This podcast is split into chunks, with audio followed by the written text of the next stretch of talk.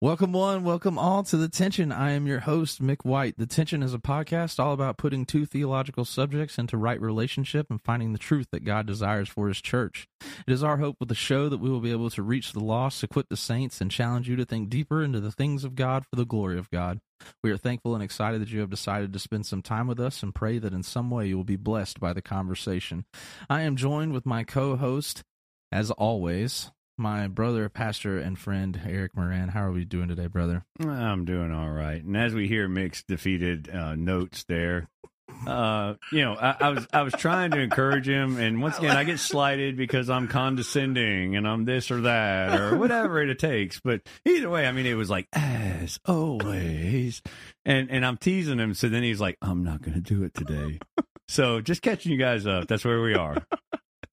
well, I mean, I figured it would be it would be different, you know, than that. And you made fun of me, and I felt insecure. But I'm letting the listener arrive at this. You know, I'm not I'm not saying any of those, any of those things. If you arrive at that conclusion that you did that all on your own, uh, I'm just kidding. I'm it's it's all in love. But today on the podcast, we will be diving into our second episode of three in our in light of the gospel series today we will be discussing freedom and bondage we we uh oh sorry we know that we are free and no longer slaves to sin sin no longer has ultimate control over us but we are still susceptible to sin on the other hand we have most of the epistles beginning with being a bondservant to christ but we also see being in bondage we see these claims inside of Scripture. Today, we will be bringing them together, also talking about them individually and assessing what it means for us as followers of Christ. So, the three words that we have looked at here are freedom, bondage, and bondservant. So, I will define them really quickly. Freedom is defined as to be free, un- unhindered, independent, and liberty. Bondage is defined as slavery, subservience, servility, and servitude. Bondservant is defined as subservient to, controlled by, servant, or slave. So I think it's important that we first talk about why these things matter to us individually in our walk with God. So explain to us how and why these three words are important and give us a framework for each of them. All right, so I'm going to turn that back on you. When you look back at your notes as you started out, what was the first paragraph about? as far as bond slave and servant what was the first paragraph you said that as we try and put these things we are what we used to be but now we're no longer what was that uh that we were we used to be sin had ultimate control over us but we are still susceptible to sin okay so s- sin used to be our master we used to be the bond servant of sin correct however now we have freedom right and then you define freedom as to be free, unhindered, independent, and liberty. All right, so that's a horrible definition. Yeah. All right, read it again. to be free, unhindered, independent, and liberty. Sounds like Independence Day in America. Yeah, it does. All right, so America, I'm offended because I am free, I'm independent, and who are you to tell me what I should do? Freedom is I get to do whatever I want to do as long as it doesn't hurt someone else. Mhm. All right, agreed? Yeah, I agree. All right, so if we agree with that, that's a horrible definition. It's absolutely not biblical. Freedom is to know how to move within the rules of the game. Right. So if we set up a chessboard and I say, hey, this is what the pawns do, this is what the king does, this is how the queen is the baddest one on the on the board, Mm-hmm. Oh, yeah. and the rook does this, and the horse can go two and to It's the a right knight. or It's left. A, it's a knight, not a horse. well, I mean, it's it's the horse You're talking- figure, you're but talking it about is the a knight. rules of the game. It's a rook, which is the castle, and a knight, which is riding a horse. But it's all beside the Yeah. point. The bishop has the pointy hat, and the queen is, like I said, the baddest one on the, Oh yeah, and the cross happens to be, I don't know, the king. right. that's right. I'm glad that you approve of the chessboard. Yeah, I'm aware of chess. All right. So um, That's now, all I now that got. we're aware, when I when I say the horse, there's only two of them on. Well, four. To, anyway, all right. So Go ahead. freedom is not to move the horse. Oh well, sorry, the knight Mhm. like the rook, Yes, or to move the knight like the bishop. correct. They have their own purposes within the game, and they have the freedom to be able to move and kill because that's the purpose for which they were created inside of the structure of the game. Right. you have freedom as a player of chess Mhm. to play me as my opponent Yes. but we both have to know the rules of the game Mhm. or there's no freedom to move Right. so if you just move the pawn like the queen, Yeah. that's chaos Oh yeah, absolutely. and it's autonomy. So what we need to understand about autonomy is I'm God, I make the rules. There are no rules. I get to move however I want, Right. but nobody else plays this game. Right. Right. Right. So if you're playing that game, you may think you're right, but the only person that's going to condemn and hurt is yourself because nobody else sees it that way. Right. So the rules of the game are the agreed upon way that every one of us has a worldview, and then we have to understand there's only one truth, only one worldview that is universally the same, Right. and it's God's. Mhm. So then, as you understand through trial and error, as you understand through the Word of God, that then promises you this this beautiful invitation. As you continue to struggle against who God is and the fact that you're not Him, as as you start to enter into the game, you settle into certain things you do, cause and effect have this ability to move and and be moved. Mhm. Freedom is not autonomy, doing whatever you want. Freedom is finding out the rules of the game and then moving within that game with the goal of winning. Yeah. All right. So bondage Mhm. is being trapped by, oppressed by a lie that then steals your ability to do what you were created for. So good is Uh, performing for the function for which you were created. and evil. Not perform. Not performing for the function for which you were created. So you would be bound to evil Correct. and then hopefully growing out of that into good Mhm. to where then you're in the game. Right. And then when we, we read things about, you know, we read things about, we read things that Christ says about being, hey, the, the harvest is white, the workers are few, there's a game going on, there's this Right. war being fought. Right. The question is put me in coach or let me fight the battle. Right. But you can't really be in the battle or actually play the game until you know the playbook and you know how to actually go to war. Yeah. So that usually comes through what? Basic training Right. or spring camp Right. to be, to be able to, to practice with the team, to learn the playbook, to be Mhm. able to have this time period of liminal space of Right. here I, w- I I didn't know anything about football. I go to a football camp, which is I'm not going to stay in camp. The only reason I went to camp is to play football. Right. And the only reason I had to go to camp was because I didn't know how to play football before I went to camp. Correct. So I'm not there to stay there. I'm there to learn and then get on the field. Right. Same thing with freedom. Your freedom is for you to finally come to the end of playing by your own rules, Mhm. to enter into a liminal space that says, okay, I'm not God and He is. Right. How do I become a disciple learner? Mhm. The only reason I'm in this period of learning is so that I can be used Right. and when I get the regenerate heart, when I get the change status, I Mhm. get to then have the freedom to be able to make my own choices because I'm not in bondage. Right. And this is why they're connected. Mhm. I'm not in the bondage to the lie. Right. What was the lie? Well, that you were God Mhm. or that you came up with the rules Right. or, or that your worldview was clear. Your world was your, your worldview was right. Right. So when you start to be freed from your lie, I'm sorry, I can only think of Neo inside a Matrix where my eyes hurt. And it's like because you've never used them before. Right. When you start to realize everything that you ever thought that you knew, you only knew in part. Right. And now that you're receiving better questions, better answers that lead to better questions, you're able to get in the game because when people ask you questions, you have to be able to give them answers that you've learned and received and walked through. So when when we look at freedom, freedom is not freedom from the rules. Freedom is inside of the rules. Right. All right, the rules are for you, not against you, because no matter what you think, there's rules because there's a rule maker Mm-hmm. um the Ten Commandments. Oh man, there's this hard God. All right, but who thinks that they should be able to sleep with other people's wives and it'd be okay? Yeah. I don't know. Who who Well, I mean, thinks? there's people. oh, yeah, yeah, but they're wrong. All right, Oh, who yeah. who thinks that they could like take your life and it doesn't matter? Um. There's people. You can watch HBO documentaries, Oh, yeah. and but they're sick in their mind and they're wrong. Yeah. There's usually an older white guy saying that they're awful. Uh, It. We'll, Well, we'll, I'm we'll talking about leave that on Mick. documentaries. We'll I'm leave that saying. on Mick. All right. e- Either way, I'm what, saying. what we're going to say is freedom is to be within the rules of the game and then be able to be free to make choices inside of the game that you've been placed. Right. Freedom comes from the structure, the framework. Right. That's going to become important as we look at the scripture because God is God. Right. He is sovereign. Correct. He's invited you to be part of who he is. Correct. As soon as you think you're who he is, you become part of the problem, not part of the solution. Correct.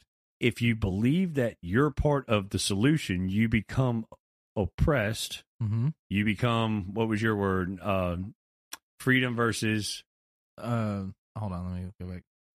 Bondage is what bondage. You are in bondage of your wrong view. I know. Yeah, you're bondage of your own will. Okay, you're in bondage of your own will. You're a slavery of your own lie. Right. He's presented it to you, but you've believed it. Mhm. All right. So the only way out of it is to believe the truth. right. When you believe the truth, you've just entered the game. Right. Now that you believe the truth and you've entered the game, you now have the right to choose right or wrong Mm-hmm. because that'll get into bondage of will. But now that I have the ability to choose right and wrong, I'm accountable and responsible at the throne of God for my choice because of what He has done, because I've entered into the gospel. So that's entering into the game. if I've not been regenerate, if I've not entered into the game, I can't be held responsible because I was born dead spiritually, separated from God. Ephesians uh, 2 1 through 3. So you're not responsible because you can't understand the game. I am condemned because I'm already a son of perdition. Right.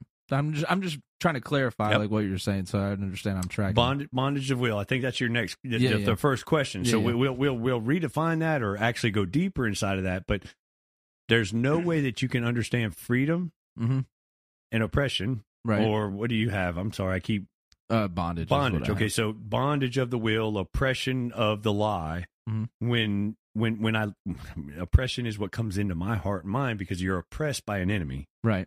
or you're lifted out by a savior Right. but you've never been able to do either one you need either need a savior or you've been crushed you've never been the authority of anything Right. and that means you're the bride you're either the the one that receives their name through the oppressor Mhm. or you receive your name through the savior Okay, so wait, I want to stop here because I've been reading a lot of the Old Testament because you've been you know challenging everyone Amen. to everyone to do that. Yeah. So let's I want to talk about this then. So when they're in the Mhm. wilderness and Yeah. their Exodus, i love when he does that uh, yeah in their Exodus, when they're complaining and they're saying, "At least we knew who we were when we were slaves in Egypt." Now, I think what's interesting is, is they fail to realize that they've entered into the game because this is when God has said, "No, you're my people." Now He's saying, like He's giving them this name because of who He is. Like He gets to be their God, and or He gets to be yeah their God, and they they are His people it's so interesting to me because now they're inside of the game and they're basically saying, "I want to go back to when I when I couldn't when I when I didn't know because that seems better." I mean, the, the, we see this theme inside of Scripture is what I'm saying. This is in the very beginning with the with the beginning of God's people. They automatically want to be like everything that's going on around them. You see this later on when they want a king. You see this. They're always warring against the design. But is it is that because they are in their they're they're spiritually born here, so now they're infants in their understanding of Yahweh. Is that the reason that this is that this is happening? So let me ask you a question on top of your question, and Oh, that's God. kind of like Jesus, right? Yeah, you know, yeah. all right. I'll answer your question if you answer mine. Yeah. See, you just take the wind out of his sails, and he's like a Georgia fan. He gives up so quick. All right, so here's the Uh, thing: if if I ask you a question, can you give up on the design without giving up on the designer? No. So what they were saying is, we know the designer of the world. Mhm. We love the design.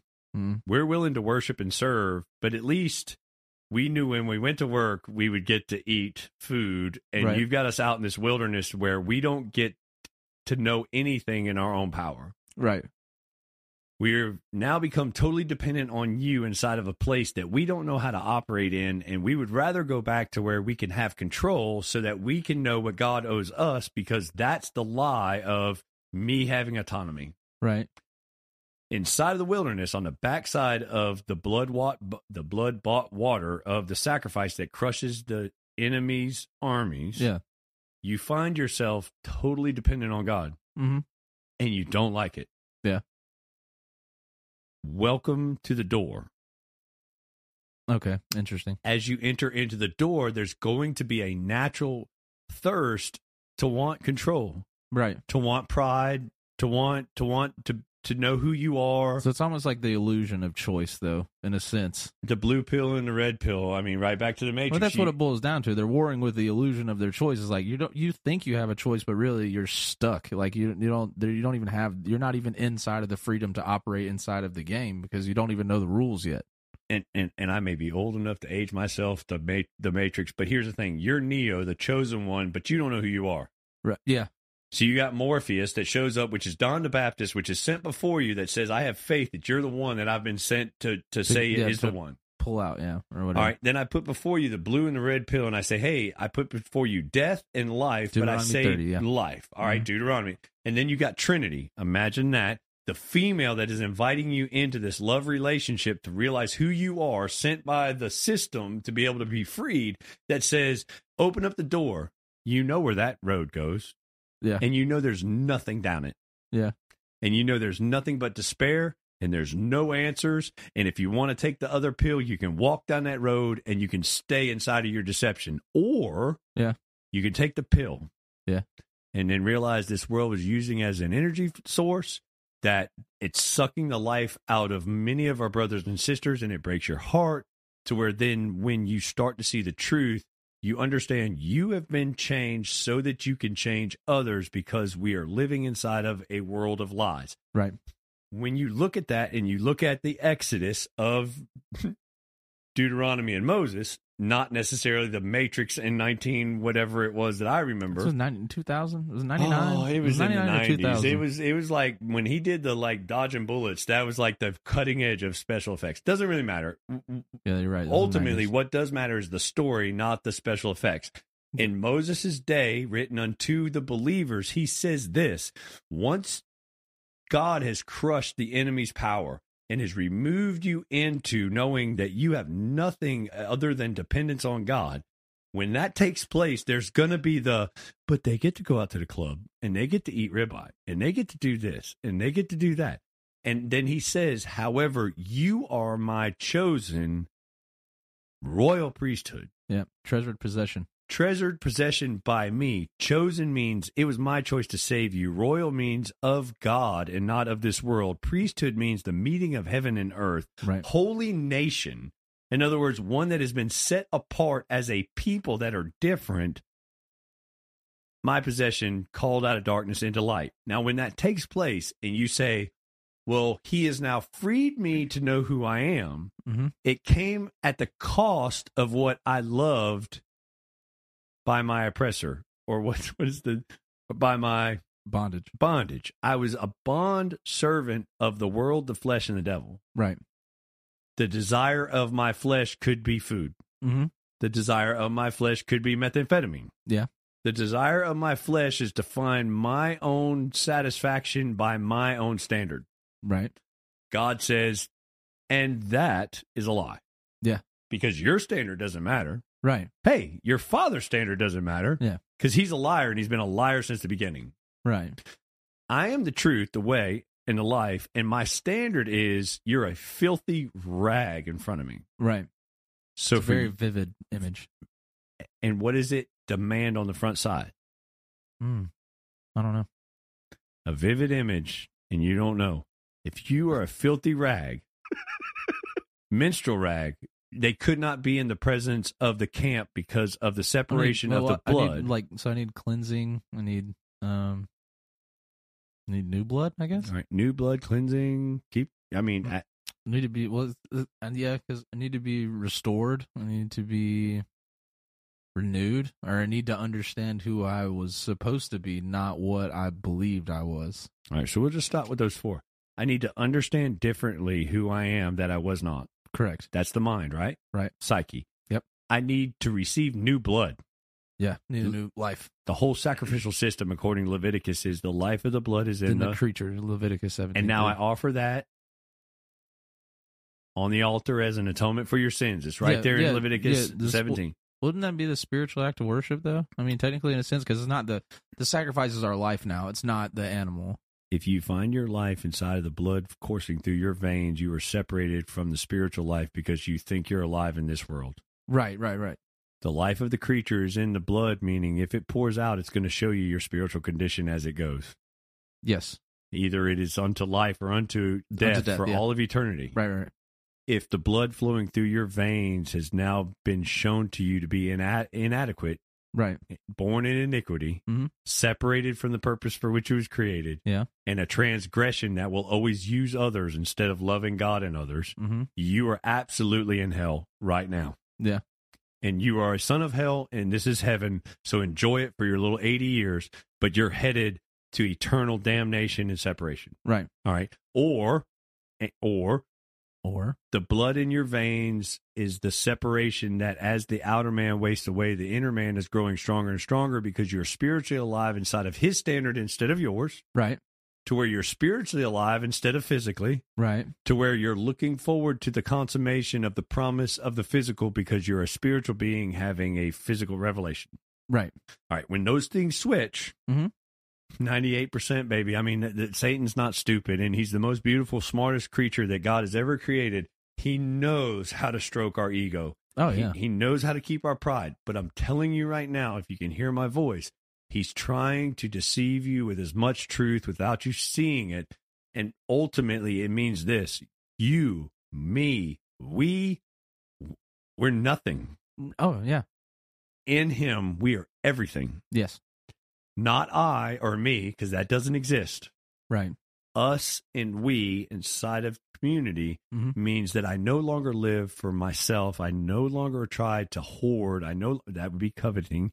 I Right. no longer need your wife. Right. I have everything that I need already, and whatever he gives me, I get to pour into because it's better to give than receive. right.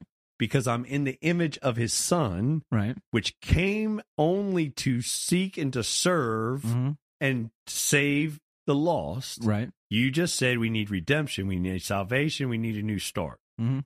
None of that is available to us Right. apart from God. Yeah. the gospel and what God has done. Well, it well yeah because that being a part of the promise, and that's where the lineage gets into because we can go back and trace the person that God made the promise to. So if we're inside of that lineage, then we're inside of that promise. So therefore, the promise that was given to Abraham matters to me because it were it's all of us are included in it. The life that David lived is important to me because I'm inside of that same message. That's where it becomes important because when you're reading, you're not just reading names, you're reading names of like your family, your spiritual family. Like these are we're all a part of the same family because we all have to be that we're all restored by God. It's not like Abraham was restored by God, but I'm not restored by God, but I'm in I'm still in the family. It doesn't work that way. We all needed that.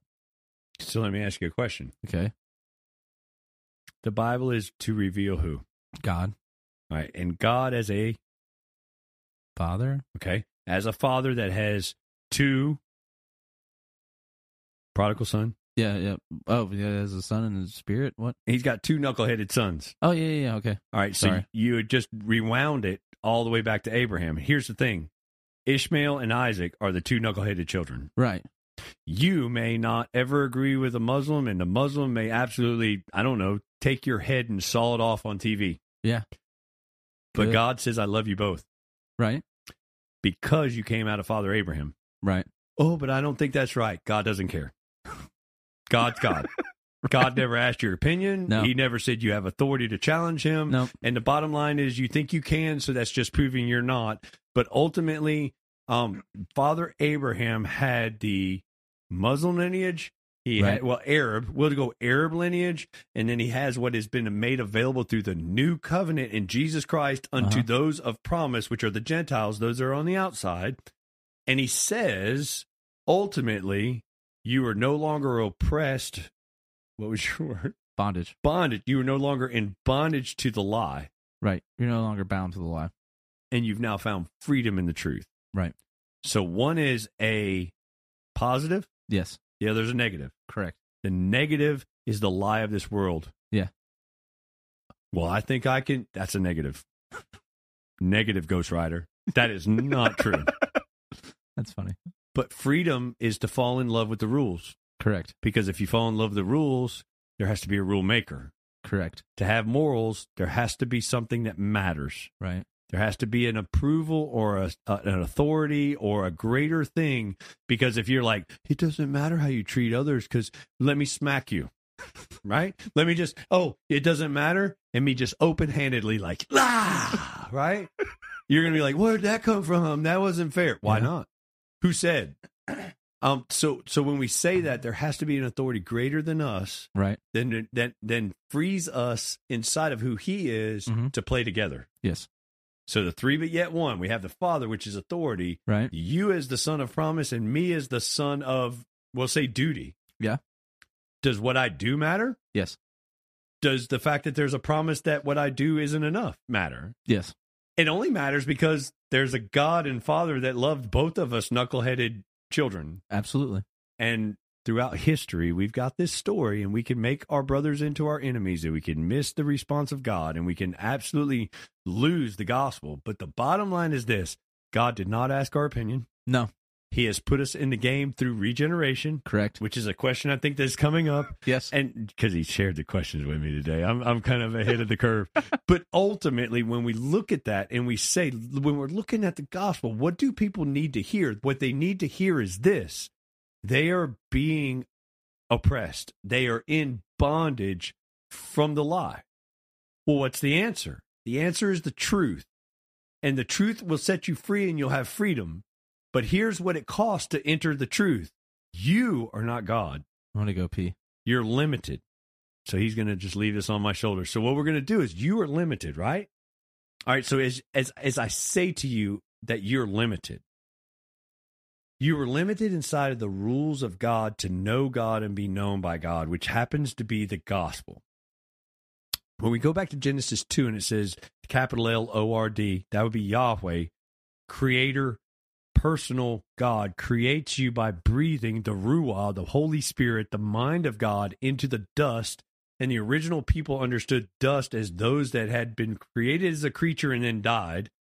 So the God of all creation breathes the mind of being able to know and be known into something that is dead unto being reborn into life in this new relationship.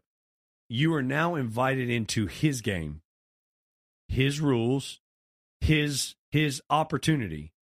Now, if that's true, then you have been chosen as his royal priesthood where heaven and earth meet because you're his possession Mhm. so that you can proclaim the excellencies of him. So so it, there's nothing good in me other than the gift of God that's been given to me by grace which, which is unmerited favor so that I can tell you about the excellencies of him who called me out of darkness and into marvelous light. So nothing is about me, everything is about him. And anyone I get to share that with gets to at least rub against the truth of encouragement, of invitation versus discouragement and condemnation. Yeah. And that's who we get to be. And, Right. and, and if that's not enough, you're not in the game. Right. Yeah, I mean, I'm with you on that. I, I, I think it's interesting, only because looking loo- looking back on being stuck, being in bondage, not being able to see the see the truth that I can't save myself. All I have are choices, but really, at the end of the day, do I have a choice if my fate is already sealed? No, is the answer to the question. Because if your fate's already sealed, then it doesn't really matter about your choices because you're going to arrive at the same destination anyway, right? I mean, you're getting into deep theological waters with that question. Well, I mean that's what I'm. But I'm listening to what you're saying though, and that's basically what you're what you're giving me. So what we got to do is we got to do something with predestination and foreknowledge. So yes, predestination means that God is sovereign and he knows everything. That means omnipotent, omniscient, and omnipresent. Right. All right. So either that's true or it's not. Either he's God or he's not. All right. Well, I mean, if I- he yeah. if he is God, Uh-huh. then it has nothing to do with him. Right. He's God. Right. Right. All right. Then when me and you are looking at our destiny, what do we mean by that? Are we saying, oh, it's God's fault for our destiny because we've always been destined and he has sovereignly said this or that? That that's the main is that the thrust? Yeah. Well, I mean, I would say so because what you're saying, it like the the way that the the way that it would be framed if I was coming at it would would say being on the opposite side. I would say I don't have a choice because my fate is sealed. It doesn't matter what I choose. I'm going to get the same. I'm going to get. I'm going to arrive at the same place because God hasn't selected me. All right. So the best I can do Yeah. is offer up scripture Okay. to where it's not my authority. No, no, no, and I, and I understand that. I think I'm just trying to I'm trying to come at it from the other side almost. All right. So number one, God in Ezekiel 36 starts like this. Um, tell to those of the house of Israel, which means tell those that are in the house of those who struggle with me and with others Uh-huh. that God said he's doing this for the sake of his holy name. Mhm. So your destiny um, doesn't really matter because you don't matter as an individual. That individual, oh, I matter, that's a lie. Mhm. All right. So either you're of the household of those who struggle with God and others, or you're of the household of those who love themselves. Correct. But you're not an I. You're still a we and me. You're part of the kingdom of darkness, Right. people, place, presence. Yeah. Or you're part of the kingdom of light, people, place, people, place, presence Right. and and and you either have a bunch of people that are offended and don't think it should be this way and oh Right. my gosh what kind of god would and he owes me and what kind of destiny and oh my gosh i cannot believe in a god like that and right. right, okay right. but here's god and he's like i don't care i happen to be god Yeah, yeah. and and if you don't like a sovereign god who are you praying to i prayed and he didn't give me the prayer that i wanted so you know i don't like that god Yeah. well might be because you're not praying to the god that that says Yeah. i i will show you who you are now Right. with that said in ezekiel 36 he says i'm doing this inside of your brokenness Mhm. so that those that are broken can see the invitation of who I am through how messed up you are. Right. Well, because yeah, because he's the only one that can offer it. So. And and I can get down with uh hey you're broken I'm going to use you message. oh yeah. I mean, I'm- Cuz that's me all day. yeah, and I'm not. I'm. I'm. I'm not against what you're saying. I'm just. I will say if if I had had the argument with you as a non-believer when you presented Correct. it to me with the I'm your driving there. your yeah you're a kingdom of Right. one or the other, Right. that would have thrown a huge wrench in my my path. I would have been like, dang, I never really thought about it. that And what way. you're trying to say is um if I'm destined to be damned I'm destined to be damned and it's God's fault. I E, Yeah, that's- I didn't get enough credit. I, that's I didn't the- get enough information. that's the I argument. didn't- yeah, that's what I hear. I'm good. So here's what the Oh. Bible says. I mean, in other words, this is like old, not like older than me and you, old, old. Right. Here it is. Right. And he's saying, hey, the reason I did this has nothing to do with, I don't know, you, You, because yeah. Mm-hmm. you're not important. yeah. Uh, so the fact you think you're important, that would be the first lie.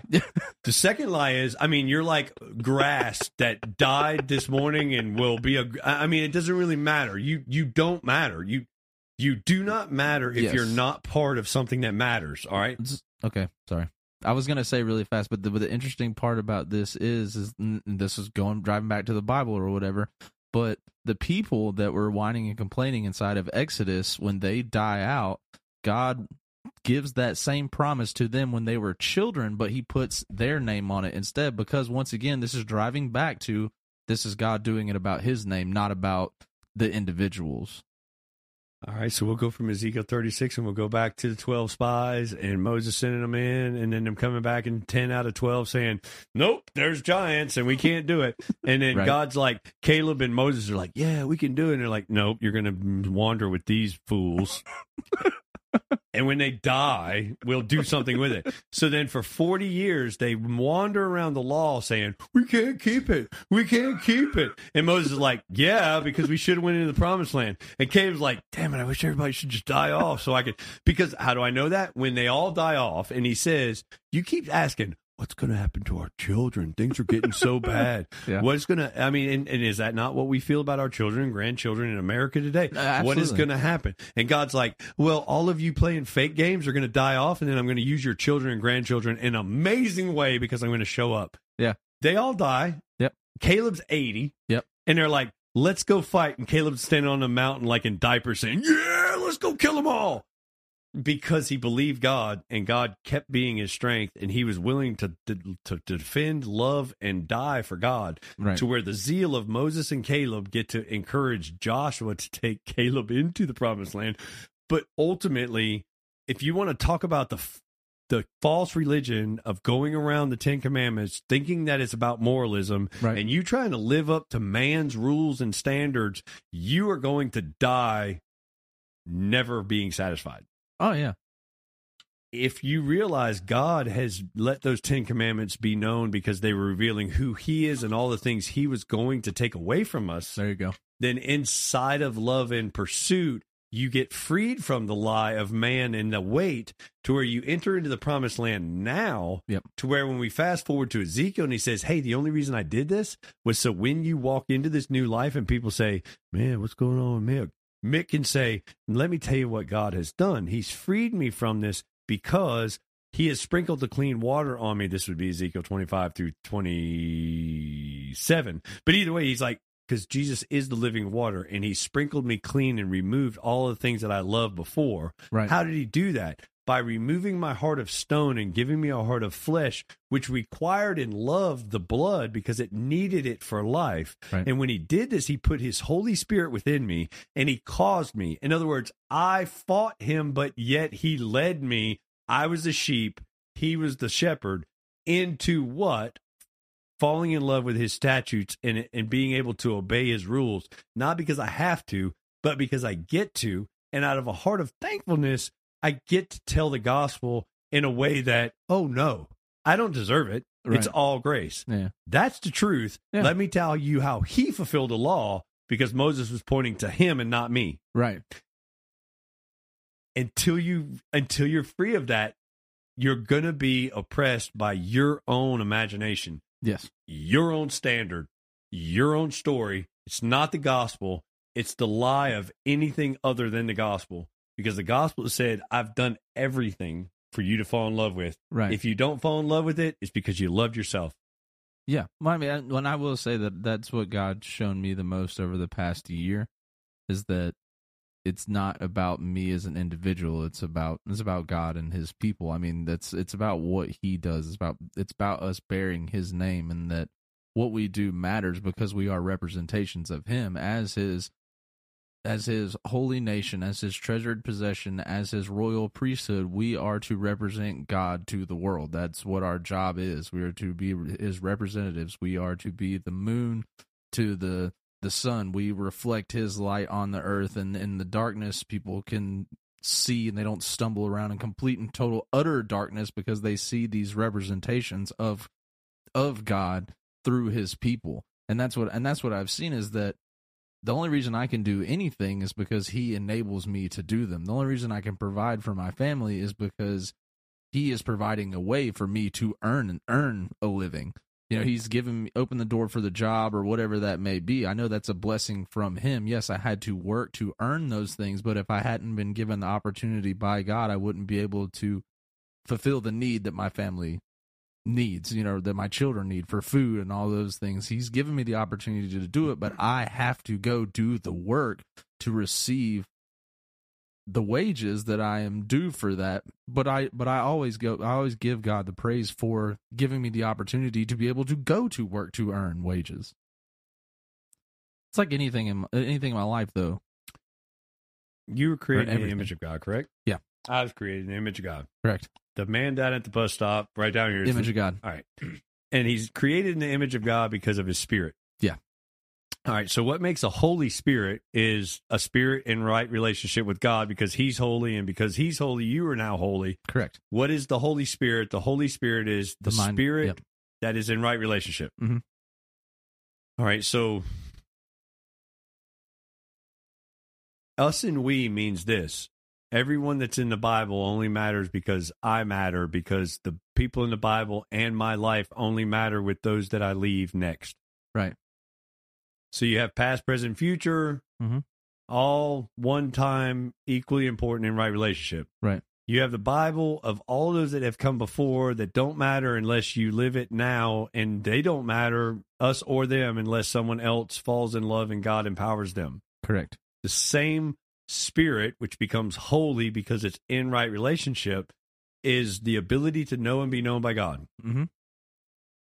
That's the gospel 101. I can't I can't I cannot boil the gospel down into a simpler form than to understand God has made his kingdom known through his people, his place and his presence before us, through us and unto those that come after us.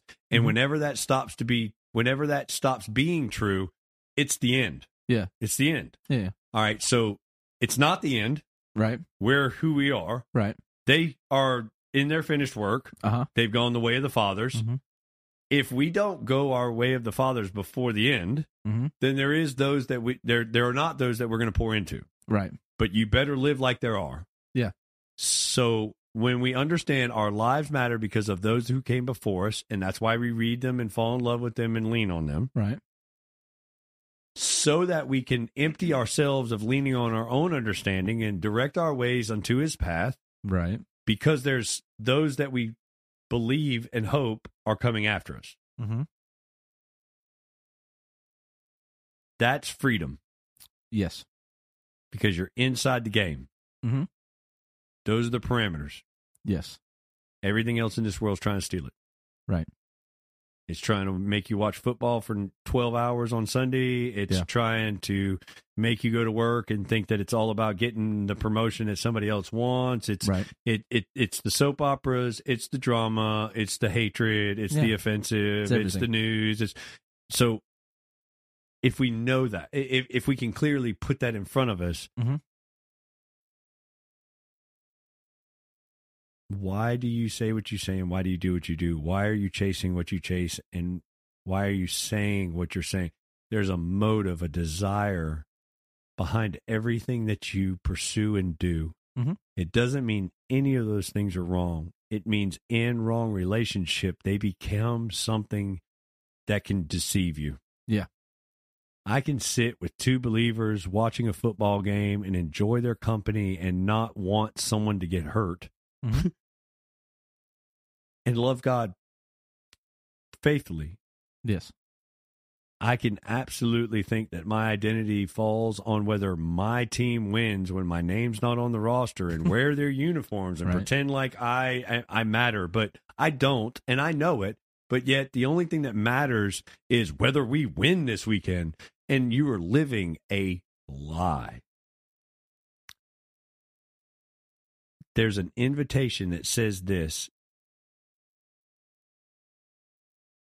you can be freed from your oppression, which is a lie, Mm-hmm. by entering into the gospel, which is the rules. Yes. Well, what are the rules, Jesus? The rules are love God, your Father, with all of your heart, with all your mind, and all your soul, and everything that you can understand, and then pour that into others, which will make you stop being so self-centered and focused on your on on you. Right. But that'll cost me everything. Yeah. You're damn right. I mean, I, I, I- I can't think of Jesus saying it any other way. Right. Yes. Yes. That is it. Yes. Finally, you understand bifurcation, no middle ground. I would spit you out of my mouth if I could, if you want to play in the middle. Yeah. It's one way or the other. If you're going to get caught up on silliness of words instead of understanding the message, you're just trying to wiggle out from underneath what you're hearing. And the bottom line is this either you are living your life to love God and others, or you're not. Period. Hmm. So go to your next question. I, I mean, Well, Martin Luther wrote a book in response to a critic of the faith uh, titled Bondage of the Will.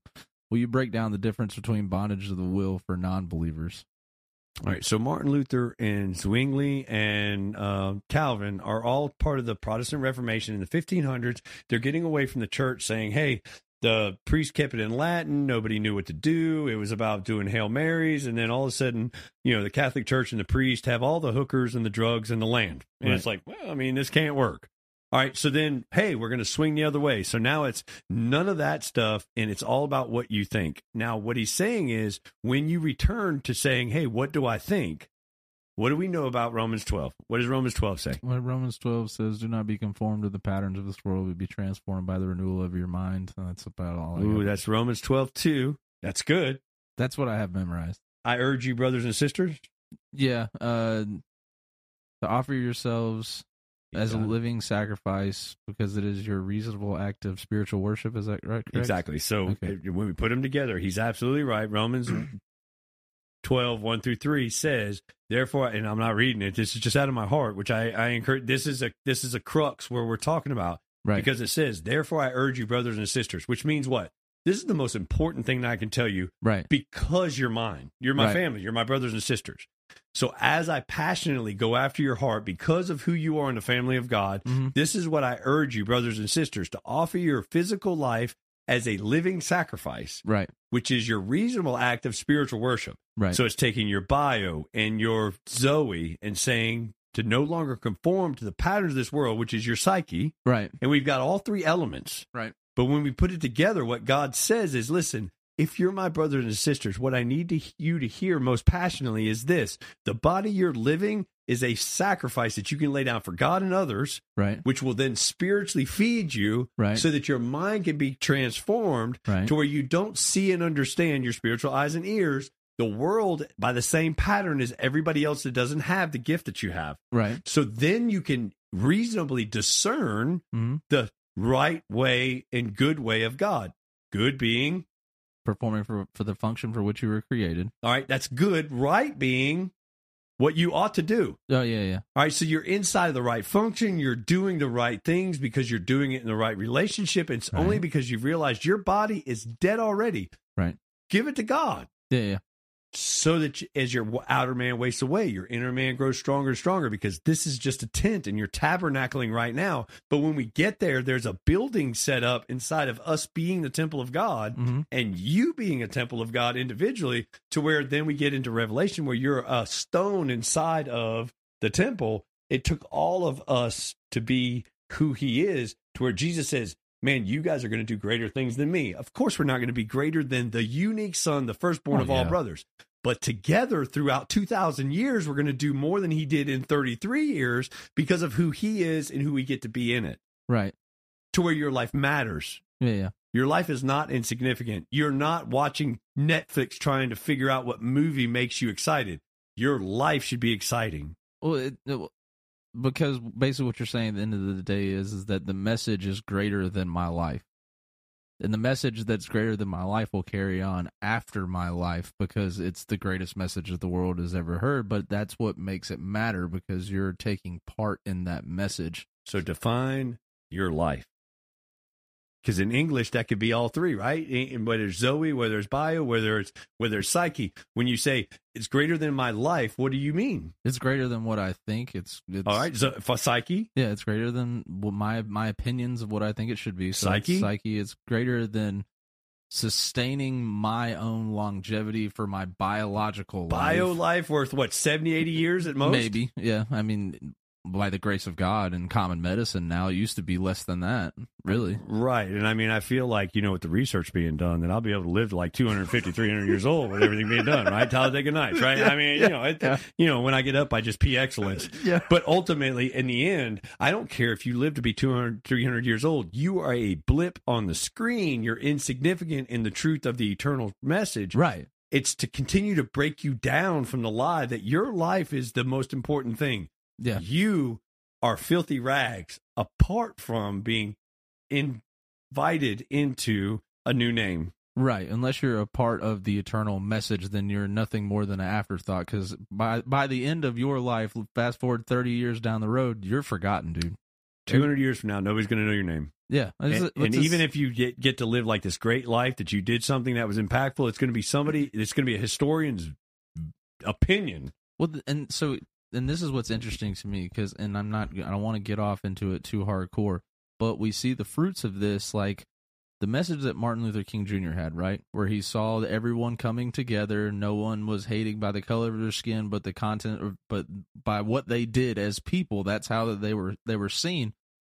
We see now in, in society now that it's it's back to that racial thing like they didn't fight that fight a long time ago to get us away from that lie like there wasn't this huge civil rights movement inside of our country that was trying to get us away from that stinking thinking if you will and bring us together to be to live in harmony you know instead of constantly being at war with one another because of the way we look Who does that? we do i mean people do society Yeah, does that Society approves of it, but media puts in front of us. Well, yeah, exactly. But the, but they're always doing it bes- because they're saying this is going to directly affect you, and it's going to directly affect everyone that you care about, which is true. I mean, it. Is, I mean, those things are true, but we're seeing it now. If we're not paying attention to what people have said throughout history, then we are doomed to repeat those same patterns, and we're falling into that again. But we see this. That's the same thing that you see inside of Scripture too. That I mean, they do it.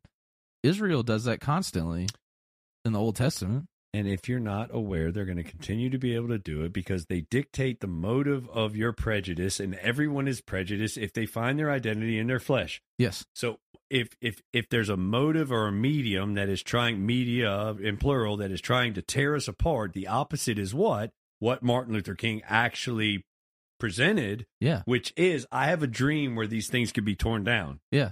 And they killed him for it. Yeah. Kind of like Jesus, Yeah, right? pretty much. And then they took Jesus' Good Friday and made it MLK Day to make everybody racially like, well, why did they take Jesus away? Because of M- MLK. It, it is, it's a spiritual intent right. to tear down unity Right. because as long as we're divided, we cannot stand. Right. Martin Luther's bondage of will, which was the original question, Yeah, was yeah. this You are not free from your s- dead, spiritually separated condition until you are regenerate, until you are reborn. Right. So when Nicodemus, like a ninja at night, sneaks into, you know, when Nicodemus sneaks in Jesus's, you know, Right. uh, room. John's over there writing it down, like, "Oh my God, Nicodemus showed up," and then he was like, "Oh, hey, Jesus," and Jesus like turns to him, and is like, "Hey, unless you're reborn, you can't see the kingdom of God." Nicodemus is like, "What? What I'll do is, I guess I, I what you're saying is I have to be born of my mother again." He's like, "No, no, you can't enter the kingdom of God unless you're born singularly through water and the Holy Spirit. And don't be surprised that I say what is born of flesh is flesh and that which is born of spirit is spirit, because those that are born of the spirit is kind of like the wind. You can hear it and you can feel it, but you don't know where it came from. And those that are born of the spirit are going to be able to depend on God in that way. All right. So what just happened was this Nicodemus, the religious person of the day that has authority, sneaks to Jesus so that he doesn't lose his public opinion. He meets Jesus with this young cat named John. It's like, I wonder what's going to happen right now. And he's paying attention. The words that come out of Jesus unto this authority that is false is this to see the kingdom, not even to enter into it, to see it, you have to be regenerate. You have to be reborn. Oh, well, does that mean I have to be born of my wa- mother and father? Now, he's sarcastic, just like me. That's fine. It- Yeah. It, could be a divine attribute or sin, which, which whatever. However, when we look at it, what is he saying? He's saying, listen, until you're reconnected, reestablished, returned, Right. to being a spiritual being having a human experience, you're going to be a human being trying to find a spiritual one, Mhm. which is what Nicodemus turns around and says. He says, But me being a human, what am I going to crawl back in the womb of my human mother and be born humanly again? And Jesus is like, No, you're going to be born for the first time, apparently, Nicodemus, by water and spirit. Right. Mm-hmm. Well, who is the water? Well, I am the living water. Yeah. Well, how do I receive the Spirit? But the Spirit is in the blood, and I'm going to pour out my blood, and you're going to receive me as living water. And the spear comes out, you see water and blood trail down, and the church is born through the pouring of the water and the blood, so that we have a door to enter into, and you're be you're able to see it by understanding that is a new life that is being reconnected to what we lost. It's it's what God had to do perfectly to invite us back in. Now, when that takes place, you now no longer have a bondage of will. You were born dead, spiritually separated, identified by your father, the devil, the deceiver, and you believed a lie. Now that you're free from the lie, you have to now trust and believe in the truth. Well, what is the truth? I happen to send my son, and now all this scripture to be able to, eh, you know, be able to confirm the truth is this: you were never created for this. You were created to be in my kingdom as my people the presence of God on earth, the temple, the heaven and earth, and to be able to know that I am your God in authority. Now that I don't have the oppression or bondage of will, I have the freedom of will for the first time now given back to me to where when I choose to obey or disobey, that's my fault. Yeah. God has made it to where I don't have to. And and when I choose to then rebel, I am accountable and at the throne room and the bema seat of Christ I will pay for everything I've ever done wrong. I Right. will answer for every thought that I've ever had. It will not be hidden. and I'm just as messed up as everybody else is hearing me. I'm not saying that that makes me better. I'm saying that I'm saved through the work of God, the work of His Son, so that when I do receive all the punishment I deserve, it doesn't come inside of the fear of not being in the family. I'm in the family. Now, did I live for the family? That's what I have to answer for. So this is a this is like a perfect segue into my next question. So uh, Paul talks about us being free to do all things, but not all things are profitable for us. To me, this rings the bell of bondservant. We are bound to do the will of the Father because it is the, the design for believers. Romans eight twenty nine is being is, says being conformed to the image of Jesus Christ is the will of God. Who will? Oh, sorry who we all know only looked and listened for what the Father tells him to do. That's Jesus. Jesus openly tells his followers that he did nothing of his own accord. So, with all of that being said, what is the takeaway for those being disciples of Jesus? Jesus was perfect. Yeah. You're Um, not. yeah. Take that away. Uh, Well, but see, then that's the thing though. But he then Diedrich Bonhoeffer in the Cost of Discipleship lays this out perfectly because Jesus then turns to his disciples and says, "You're to imitate me." So he's basically Correct. saying that no, you will never do it perfectly, but that does not mean that you are not absolved from trying to do it. So, what does he say about the master? And the te- uh, what, what does he say about the teacher? He says that is, is this is this where you're talking about where if you were um like slaves you wouldn't be a part of the plan or whatever that wouldn't tell you the plan but you're friends of god so he includes you in inside of the plans and what's going on is that what you're talking no, about or am I- no, am- no. That's the progress of going from bond servant, slave, one that washes feet, Okay. unto, and we did that. well that's what That's that's the what, one I was listening to. yeah that's what that's what i that would be my aunt that's where my stab would i'd be stabbing at All right. So, what I'm going to just so, so i'm not right so what what am i supposed to be where am i supposed to be at I'm going to type in. Why does I, well it doesn't uh, so here's the thing that Jesus teaches you can't be the teacher but you can be like the teacher right you're not going to be Jesus but you can be like Jesus so when when we talk about bondservant and we look at the the term it says that I, I, I will number one go to the fact that that term is used 94 times out of 126 as servant okay and out of I got to scroll down. Slave is used 19 out of the 26 times, 126 times. All right, so talking to someone as as I was riding here and and just asking their opinion just on surface level, what's the difference in a servant and a slave? A servant is one that lays down their ability to worship and serve because they get to be a servant. So it's it's birthed out of love, it's birthed out of respect, it's birthed out of the ability unto I offer this to you. I'm a servant unto you. And we love this inside of Christianese because I, I, I like the mercy of God, but I don't want the pity. Yeah. So if I have the mercy, I was pretty good. All I needed was a little bit of worship, a little bit of service, and then Right. I'm a servant and I'm good because I got to serve you, but I get credit for being a servant. right A slave means you own me, and no matter what I do, it's not good enough because you own me. 19 out of 126 times, it talks about you being a slave. So, are you a slave unto God because he's the creator?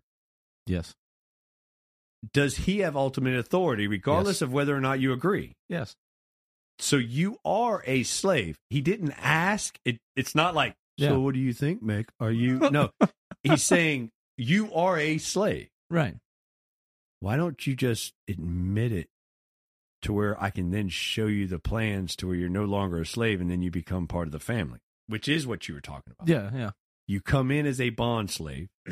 right. The master doesn't tell the slaves the plans, he tells the plans to a friend. Right. So now that you came in and you realized you're a slave, you're either a slave of darkness or you're a slave of light. Right. You're either a slave of Yahweh or you're a slave of Lucifer. Yeah, yeah. You are either a slave to the truth or you're a slave to the lie. Right, right. but you are nothing but a slave. Yeah. So get out. Well, I think no, you're a slave. All right? Right. And, and and and the deception is to think anything different. No, you worship and serve someone because of who you believe you are. Right. So you either believe the lie and you worship and serve out of the lie, or you believe the truth and you worship and serve out of the truth. Right. But when I watch a Georgia game and you're painted and wearing shoulder pads and worshiping, serving a pigskin that goes over a chalk line and you pretend like you're on the team, you're deceived. Yeah.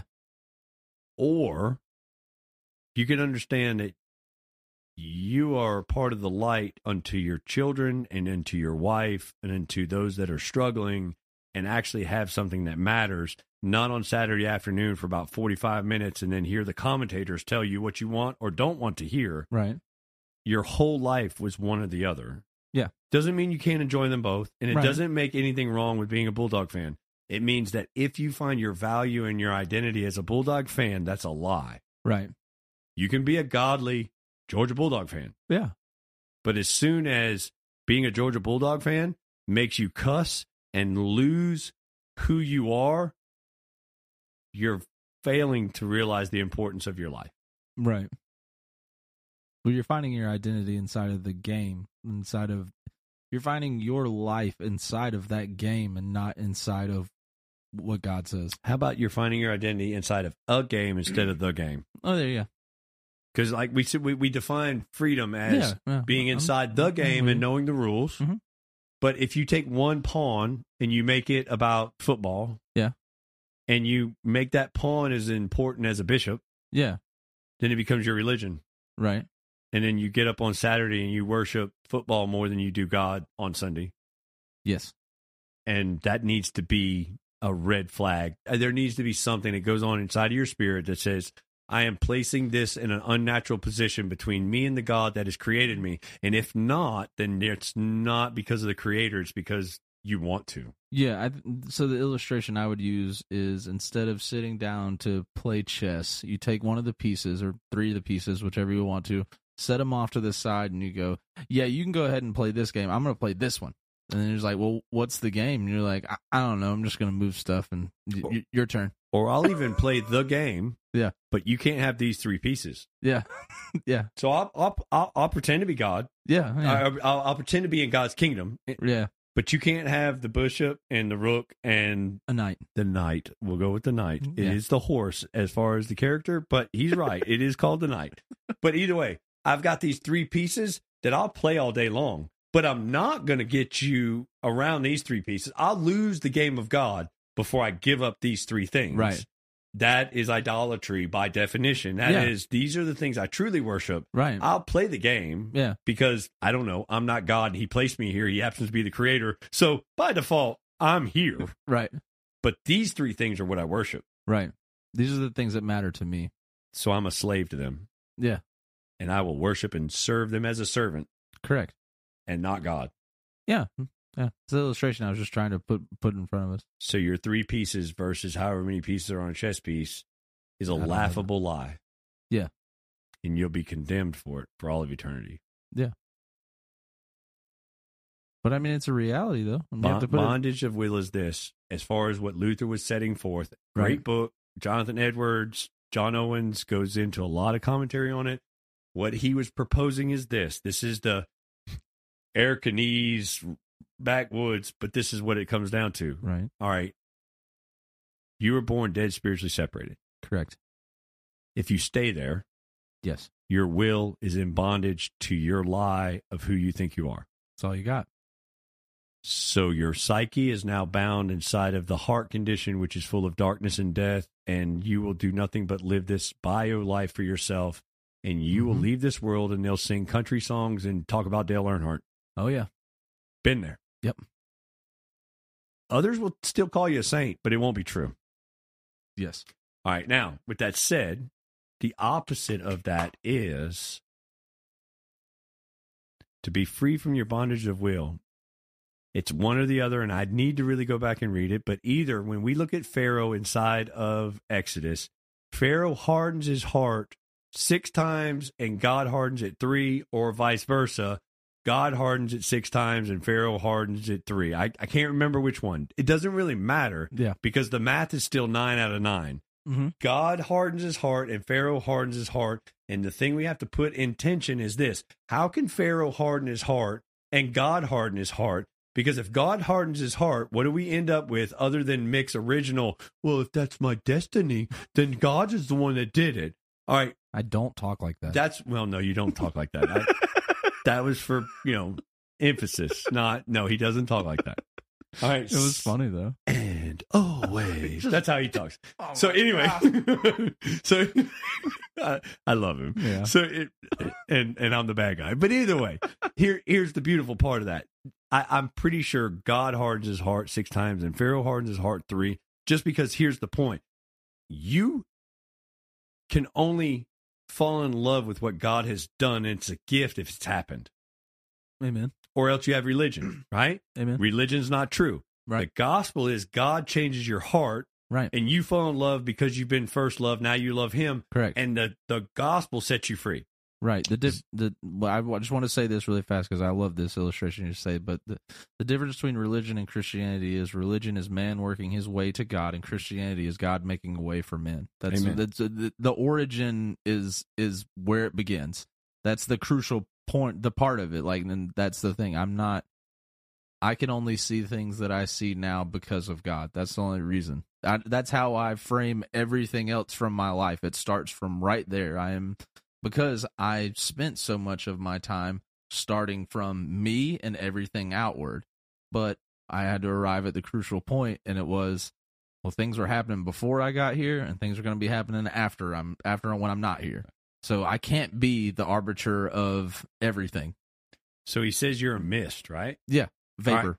Mist, vapor, or dew. Yeah, yeah. All right. So They don't last long in the morning. wh- yeah. So Mick, you work at what? E EMI? Uh, EIM? yeah, E Or there you go. What is E it? EIM? Yeah. All right. He works where he works. All right. Making tents to provide for his family. Right. All right. When Mick leaves, he just got a new car. When Mick leaves in his superfly new car, which makes his making tents valuable, he Yeah. leaves. He walks out, he looks down, and there's a dew on the grass. Yeah. He backs out, and before he gets to his stop sign, the dew is gone because the sun comes out and melts it. so, literally, the only thing the dew knows about Mick's day is he came out, got in his car, and he left. Now, out of a 24 hour day of a 90 year life, Yeah. how much was that 48 seconds going to be able to explain Mick? Probably not much. Not much. He got out and got in a Superfly car. That was it. Right? He doesn't know the car that Mick had that drained oil all over this, the, the, the ground that killed the grass. He doesn't know anything about what happens next when the children get grown or Yeah. he doesn't know he doesn't know anything about it. And God's saying, Yeah, you're like that. You're like that 48 Yeah, seconds. you, you got no idea about the plan. yeah. The only thing you know is what I show you. Yeah. So that means everything you know is revelation. Yeah, absolutely. And by God, that's the most beautiful truth It is. It's beautiful. because then you get to re- receive everything he reveals by the hand of one that shows you what you don't deserve Mhm. while in right relationship of I don't know. It's a great answer. I don't know. but I know there's a God that does. Right. And I know that there's a justice that I can't explain. Right. And I know that vengeance is in mind to where I have to go kill somebody that kills something I love. Yeah. That it's going to be set right one day Amen. and I get to be inside of that short period of time, revealing and receiving without trying to be something I'm not, which is a lie. Right. Unless God, Ezekiel 36, takes your heart of stone and gives you a heart of flesh. Right. Unless he washes you with, I don't know, Jesus Christ as the eternal water and the Mhm. blood being shed, you'll never get rid of your idols. Right. And it'll be the three pieces that are set over here, and you're going to continue to live for them. Yeah. because you've never fallen in love with who you are in the game Right. and you're trying to protect these three pieces that don't matter Right.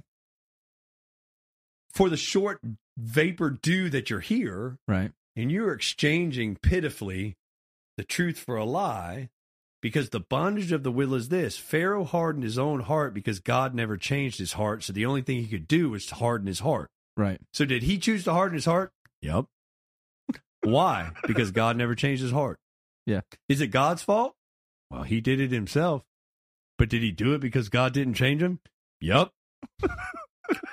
well i don't like that god says he doesn't care well i don't think that's fair that's probably because you think you're god well what kind of god the real one well i don't agree well enjoy hell Okay. I mean, I, what else? I mean, I, I, I- Ted Turner. I can't wait to get to hell to where me and everybody can party. Well, have a good time with that. Yeah, right, I- I'm not going to be able to take that away. Only God can. right. But if God doesn't, I can understand you saying, "Hey, I'm rich. I'm powerful. You're stupid. I'm rich." Right? I mean, Yeah, it- yeah, I it- so gotcha. it doesn't really matter until it matters. Right. But it's going to matter. Oh, absolutely. There's plenty of. or else I'm wrong and you're right. And hey, you, you you're you got the upper hand. Well, and I think the difference is I always tell people this too. I mean, have you ever been sincerely wrong? And then they're like, well, yeah, I've been sincerely wrong before. So it's not possible that you're sincerely wrong about this, even though you feel passionate about it in some in some way, form, or fashion. It at the end of the day, could you be wrong? And they're like, well, uh, yeah, I mean, I guess. And that's but that's the conclusion you have to you have to arrive to if it's a possibility that you could be wrong then i i try to i try to stay there especially when talking to other people i i tell them you know that if you if it hasn't been shown to you there's nothing that i can say to you that will prove that god exists I can't remember. oh you got something good here No, I, I just remember reading an author and he did a great job. He built it out of scripture. I just can't do I, I can't remember how he did it. But what Right. he what he presents you'll be able to see in scripture when you go to read it. Okay. What he presented was where Paul in First Corinthians two wherever he says, I decided to know nothing but Christ and Christ crucified. oh yeah yeah All right, so I decided as a choice to know is uh, three, but yeah, one, no inexperience, Right. no entry. All right, and so and I've decided, chosen to know, which is the truth, nothing other than so Right. bifurcation, Jesus and his death. right What he presents there is, I didn't come with great words of eloquence, and I didn't Right. come so that you could be talked into it. I came so that when you do fall in love, you'll know that it was done by power and the Spirit of God. right There's no arguing someone into something that they can't be argued out of. right There's no weight on you to have the perfect words to save everybody. correct And I'm going to tell you right now anybody that ever steps into a pulpit or speaking opportunity wants to do that, correct but they can't. right And as soon as they come to terms with the fact that they can't and they get to be who they are, they'll be able to more clearly point to the one who can yes because of the distraction and thinking that they're responsible or accountable to things they can't do. correct All of that to say this be who you are, the way God created you, and allow Him to flow through you as you receive, as revelation, everything He's revealing. And He'll use you as the branch, Him being the vine, God the Father being the divine branch, uh, the vine owner, Dresser. dresser, and the fruit being what comes out of you. Right. And you will be just as surprised as everybody else. Like, dang, I didn't know I knew that. That sounds good. I might have saved myself just a minute ago. I mean, it it's but then you get to know that he's the author and perfecter. He's changing you. I Right. mean, once you fall in love with that, you're like Paul. Hey man, I've decided that I don't know anything other than what Christ has done, right and it's only because of him dying that he could live so that we live to die. Correct. So let me let's let's move on down to this part right here. We haven't really discussed this much on the show, so let us dive into being regenerate. Do you think that believers can continually sin, or do you believe that even if they stumble for a little while, believers will repent and return to the work that God commanded for his church? Just to balance this equation, if we say that bondage of the will from from and being spiritually dead and separated from God, Ephesians 2, then the opposite would be true for believers. We may sin, but we will be convicted of our sin and return to God. And this gets back to the sinner and saint. It gets back to identity. So, what do we mean by sin and return to God? All right. So, sin is your separation from who you are, which is going to then dictate what you do. Not sin is what you do that separates you from who you are. I may need to repeat that. What I need you to hear is this to be regenerate is to be reborn. To be reborn means to be reconnected unto God the Father through the work of your husband, the last Adam, whose name is Jesus, so that it's the name above all names, and you receive his name and not your old name from your old father. To be regenerate means to have received the Spirit of God, by God, through God, for God, from God, to where you are holy, not because you do holy, but because he is holy and you are in him. Identity Amen. when that takes place and you understand the words coming out of my mouth this is this could be a whole nother podcast as far as the carnal christian versus the i don't know real christian Ooh, I'm gonna You- write that down. you can't be a carnal christian it it it doesn't exist how do we make it go into tension what it means is this a christian that is an infant is a carnal christian all right so in other words upon regeneration you receive the gift of the holy spirit through the finished work of the son for the glory of the father a new life is birthed inside of your heart you move into this relationship but you are bad at it that would be a carnal christian Wait, say that again. so I okay, I can say it all again. As you are regenerate through the seed of the Holy Spirit being planted inside of you by your husband Jesus Christ for the Mhm. glory of the Father in his new name, Mm-hmm. you are now a new creation, but you're bad at it. Yeah. You've been invited into something you don't understand. Right. You need others, you need milk, you need to be taught, you need to be walked with. So you're a carnal Christian. You cannot stay there.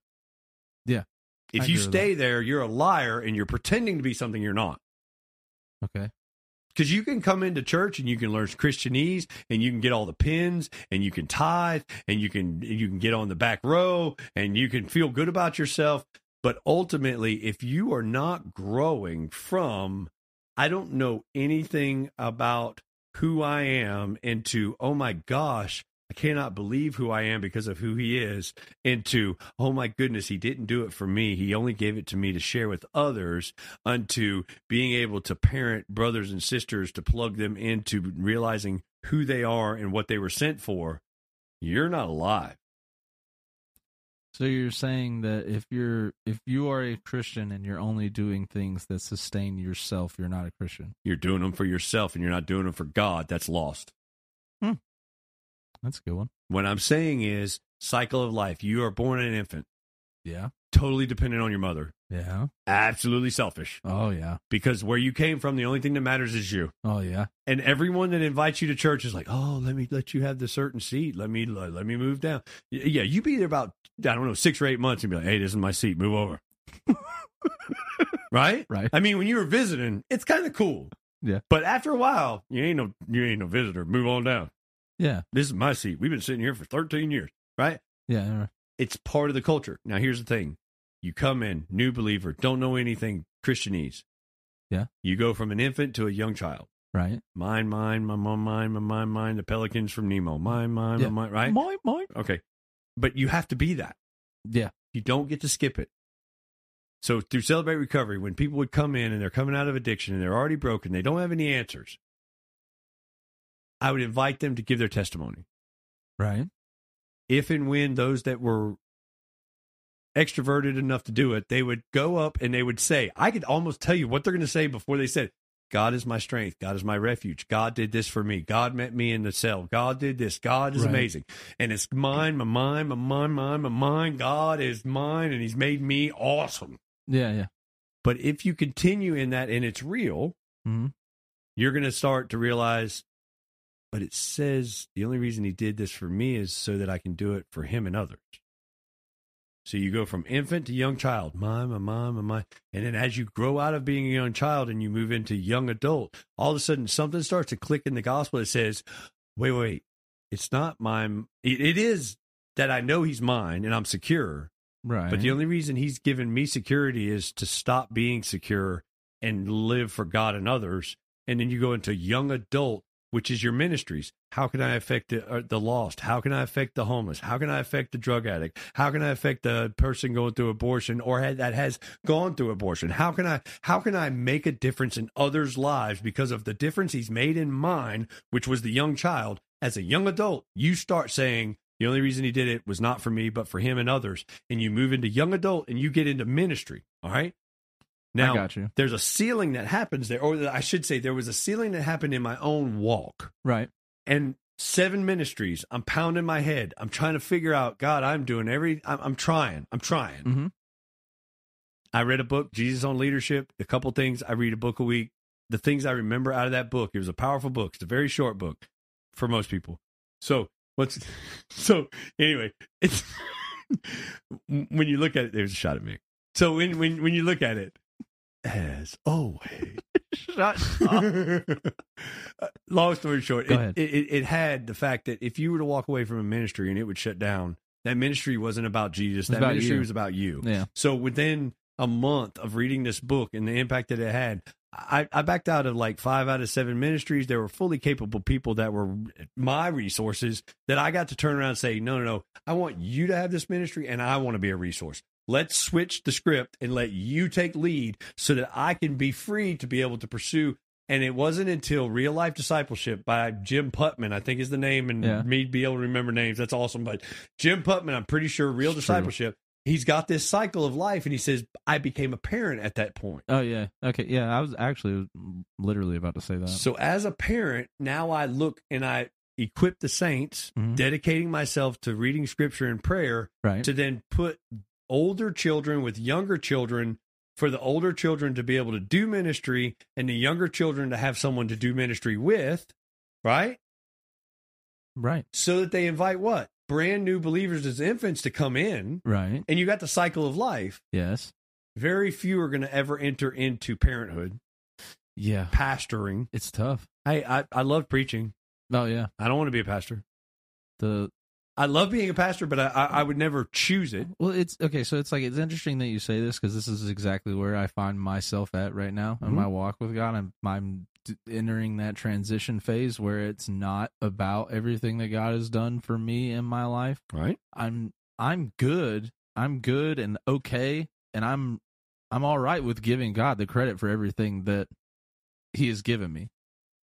I'm I'm totally good for that. Now the the problem that I'm finding is is that the more you and this is just where I am right now, trying to be transparent, but the more that I'm trying to enter that parent role to pour into other people, it's a lot of people saying their their focus almost becomes shifted to me and the things that I do and in the way that the way that I operate things, the way that I try to try to lead them or anything like that. And it turns into but it's interesting because what I'm figuring out is is that there's parts of me that need to there's there's still parts of me that need to fall off as I become like Romans eight twenty nine says is as I conform into the image of Christ. And a lot of those times it's me laying down what I think, you know, my psyche, expending time with my bio life, you know, in the things that I do to get to be a better representation of God to others. Which is but that's that that's just kind of where I'm at right now, but it it costs what I'm getting at is it as you enter the parent role, it costs you more because you're having to it's not all about you. You don't just cry and someone caters to you and everything changes. You actually have to do the work. You have to go enter into the making tent parts of it, getting the blisters on your fingers and and all those things. It but drives me back to being the child and crying out to God and saying, "Help me as I continue to try and conform into the image of Christ." I hope that made sense. I don't think it Uh, did. It, it, it made sense, but you're bouncing around, and and and what I'm going to try and Well, I'm do trying to is- figure it out, No, too. No, no, no. I, yeah, not not not against you. I- Okay. not- in other words, as you're sharing it, and I'm listening to words that we could rewind. Be my Chris Tucker here. No. All right. So. hmm. God, You listen to words what coming are out of my you mouth? good for? Mm-mm, Absolutely nothing. Say it again. Say it again. All right. So anyway, Sorry. young young child, Yeah, yeah, young adult, yeah, parent, yeah, yeah. infant, carnal Christian. Yep. young child, no such thing as carnal Christian. Correct. If you never move into God is all these things, you were a liar and you were just using him as a genie. That was unreal. You're not saved. You're lost. Yeah. Carnal Christian, enter into young child. God is my refuge. God is my strength. God Correct. is God. Yeah, yeah. God is God, and I love God for God. Right, God right, is God is God of grace, holiness, beauty, Yeah. value, God. All right, but once you're once you're grounded in God, Jesus would say, but the only reason God wants you to know and love Him with all your heart and your mind, and your soul, is the second commandment, which is then to out of that right identity and relationship, love others. Yeah. So you enter into others and you're jumping to the pastor role, which since the day that I met you and heard your heart, I think you're headed to. Yeah. I don't know that you're there yet. No. And and the reason I say that is off of your own words. I, I'm not saying that I, I I'm I'm looking at where you're at. What I'm saying Yeah, is I'm with you. Okay, o- off of what you're what you just shared inside of those words that you just shared was I I see things but I'm feeling the pressure and the approval or the reaction of when I apply it. That's young that's young child. That's young adult rather. That's young adult stuff. Yeah. You're learning inside of ministry how to take the young child which is going to be the one saying, "Well, I don't know why you're doing that." What what so they're going to be the the person that you're not getting the approval from Right. but you're going to have to come to terms in the young adult that the young child is not who identifies you. God is. Right. And when you become just as confident as God is my refuge, God is my strength, God is my, when you become just as confident inside your ministry that I'm not doing this for the world, I'm not doing this for my flesh, I'm not doing this for my reputation, Right. I'm not doing this for money, I'm not doing this for any other reason than God is worthy of what I'm doing, can you enter into the pastoral role? Now, Right. when that happens, it's going to be because other people see fruit in your life that they say, I want to have your energy. I want to be like you. Come and see. They're watching you and they say, Hey, we're calling you to take this church, or else God allows things to happen in the church that puts you in that position that you step into out of faith. It Right. says, Okay, God, I don't know if I'm ready, but I'm going to follow you where I'm going Mhm. and then he puts you in a pastoral role. All right, so when you come into a pastoral role, the difference is this: I don't want to be an officer at the fire department. Yeah. I don't. Yeah. I, I'm already an officer in every other place in my life. I don't want to be responsible for another person. Right. I just want to come in, drive the truck, send some water, and somebody else go put the fire out. That would be great with me if I could Right. just drive the truck and give you water. I'm I, all day Yeah. Yeah. oh, but you'd be a great officer because I don't, I've I've got that already in my Right. life. All right. With that said, though, when you go to pastoral role, you're no longer looking for ministries into others. You're looking to minister unto the flock that Mhm. ministers to others. Right. You've then got an assigned flock. Mhm. So at Cedar Creek, Right. because of what God has done and where I'm at, Mhm. those that come through the doors of that physical building are assigned unto me to pray over, to worry about, to be invested in, to walk beside, to dedicate myself to the word of God and prayers over those that He's given me. Mm-hmm. I cannot be the pastor of Cedar Creek and the leader of Celebrate Recovery and the leader of Highway to Heaven and the leader of Experiencing God and the leader of this and the leader of men's ministry and the leader. That's not the way it's designed. I am the pastor that equips those that are called as young adults to lead men's ministry and celebrate recovery and and they say I want to be in charge of a ministry and I need people to help me. Good. We got these young children that can help you as a young adult to learn how to minister, but you're not a pastor because you're not assigned a group of ministers. Right. And you can call them deacons, you can go to elders, and you can you can you can you can use- use whatever terms you want. But the difference is inside of God's design when you look at it, Right. Paul said, "No, Timothy and Titus, I am their father. Yeah. Yeah. I am their spiritual father. They Yep. were born through me." Yeah. And when I get to God, he's going to say, "What did you do with my children that I gave you?" And I'm doubly accountable. Right. If you receive that pastoral role, and right now there's tons of people that are probably tearing me down and say I shouldn't be a pastor, and they'll look at things that doesn't matter, but Right. it doesn't matter because I'm not worried about their approval. How do I know that? Because I was a young adult. Interesting. If I was never a young adult and I don't care about the children's voice, I care about God's voice, I never should have been a pastor. Say that again. If I'm a young adult and Uh-huh. I'm, I'm I'm heading up ministries, Right. but I'm worried about what the children say I should and shouldn't do instead of what God is saying I should and shouldn't do, Right. I'm going to live for the approval of man. Okay.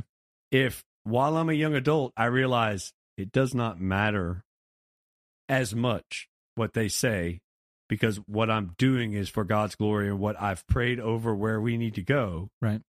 There will be people in affirmation that allow me to know that's true. I'm not saying that I'm going to be a dictator or anything else. There's there's elements inside of there. Right. What I am saying is this: if I had not fallen in love with being a drug addict that doesn't deserve the grace of God as a child, as as as an infant, Right. being embraced and seeing the weakness and being mine, mine, mine, me, me, me, Right. God giving me the homeless community in North Avenue and then Celebrate Recovery and then experiencing God and then jails and prisons and and, and all the ministries he allowed me to be filling the pulpit. All all of this was maturation for a ceiling that I hit in my personal walking experience that then said at one point 336 people put in for the fire department. 12 people got the job. I got it and I was 41 years I was the oldest person in the room and I've never held a fire hose in my life so that I could be a pastor. Yeah. Now, when I move into that pastoral role, people can say I shouldn't be there, Mhm. and I really don't care what they say. Yeah. because I'm not there because of them. Yeah. I'm there because God put me there. Yeah. and I'm willing to step down anytime, whether the flock or God says that I shouldn't be there, because that's why I'm there. Right. Well, see, See- I, I find myself there though with like worship ministry. Which is your first layer of the onion inside of this adult. That was my first. That's my first walk into the adolescent stage, not the child stage. when I heard that, that's what made me reach unto you because as I've told you, I've spent some time with you and I see I see you eventually being able to move into the parent role. So now as a parent, I see something in you that I may not see in everyone else inside of that parenting structure. Right. I see you stepping out of certain layers Yeah. unto another layer. Right. That when you say, Hey, music ministry is about God and leading them into worship, Right. that's a maturity that God has maturated. Yeah. Right Yeah. Yeah. when when I see that, I'm just there to put fertilizer fer- fertilizer around it Right. and, and be able to nurture and to be Yes. able to cherish our relationship and Right. be able to help you grow. Yeah. And that would be no difference between you and my spouse or with God or with there should be no difference. Right. But I see the potential in you and I want you to pass me. To pass me, you have to become a pastor. Yeah.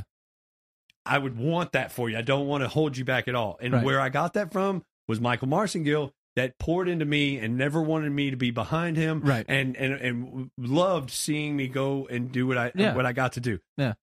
That but that's a pastoral role. That's a parent role Right. from a young adult role that had to come through a young child role. Yeah. That was So- birthed out of an infancy of, hey, have you been regenerate? Okay. So you're saying that's part of the process. There's a cycle of life. It's the time and process that God has given us all around us. His his creation de- de- declares his glory Right. inside of your physical life. You were an infant, totally deser- uh, dependent on your mo- Yep. uh, mother. She ate meat and fed you milk. Correct. She digested and then fed you something you could eat. Yep. You were dependent on a sermon. Yep.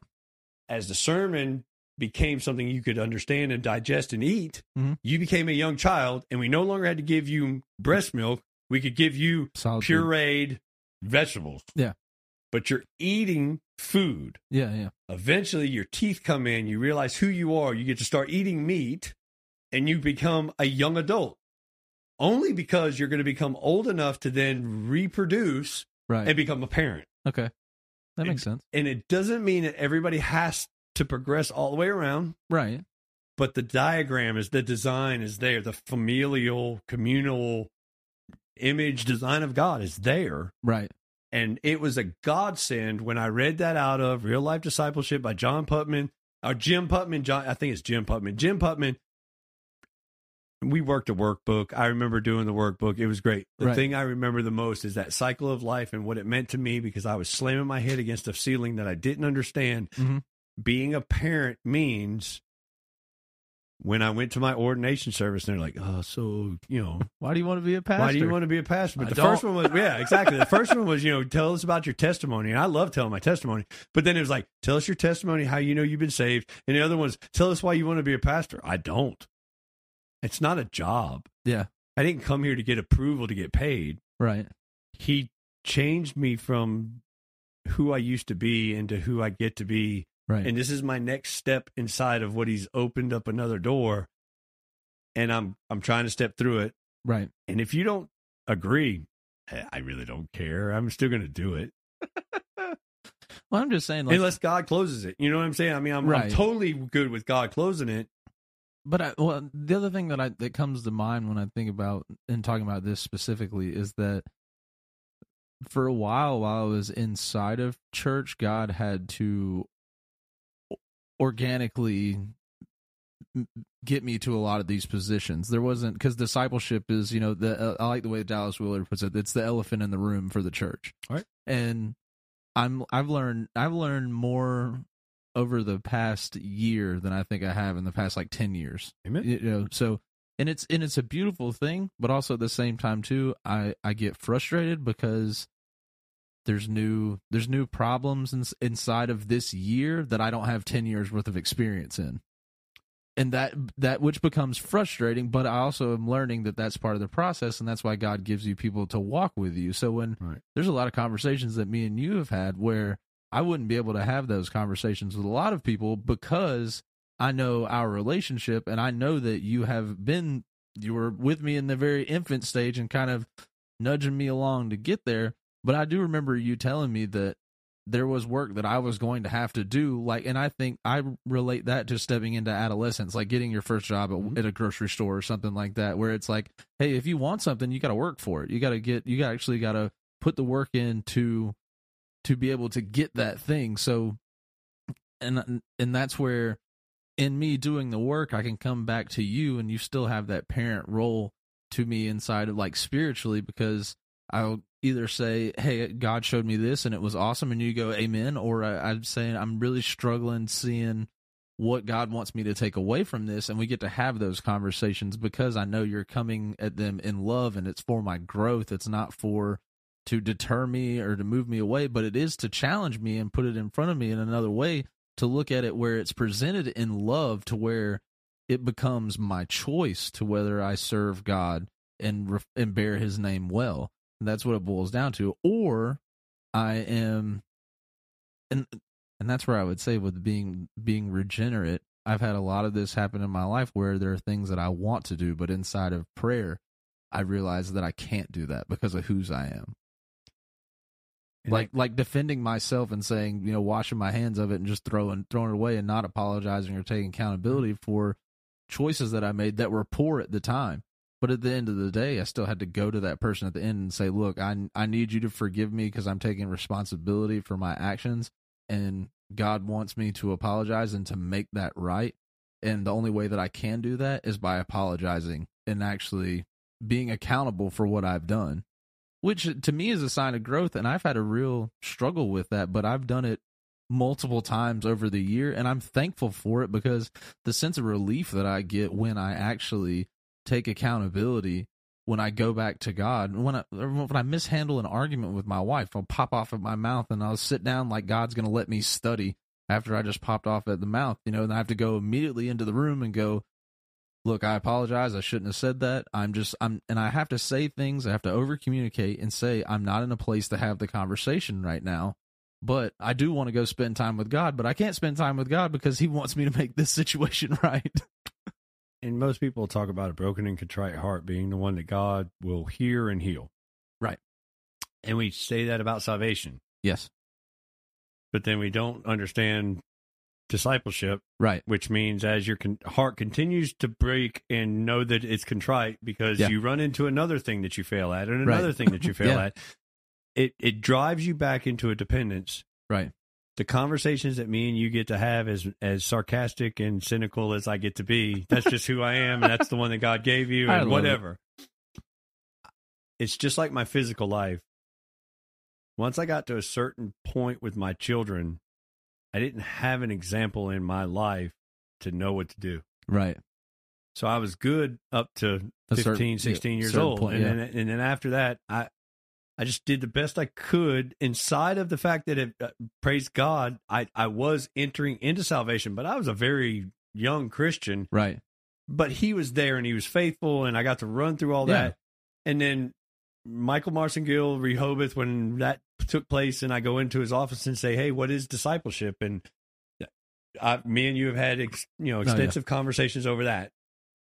Bottom line is, the church has not been what we're supposed to be for so long I agree. that as soon as you do get called into a position, Yeah. you don't have time to grow up into it because you got grown up situations Right. already around you. Yeah. Now, that means baptism through fire. Yeah. You, you, you, you get called, you get put in, and then you're going to run into things that, hey, maybe you could have took three courses at seminary. We're like, what if such and such would happen? That's not your story. Right. What just happened is three people just came in, they got mad, and all three of them are going to go tell everybody in the public you're the problem. Yeah. Oh, well, he didn't say this, and you know you should have heard what he said. Yeah. And at the end of the day, you're going to have to in prayer. Yeah.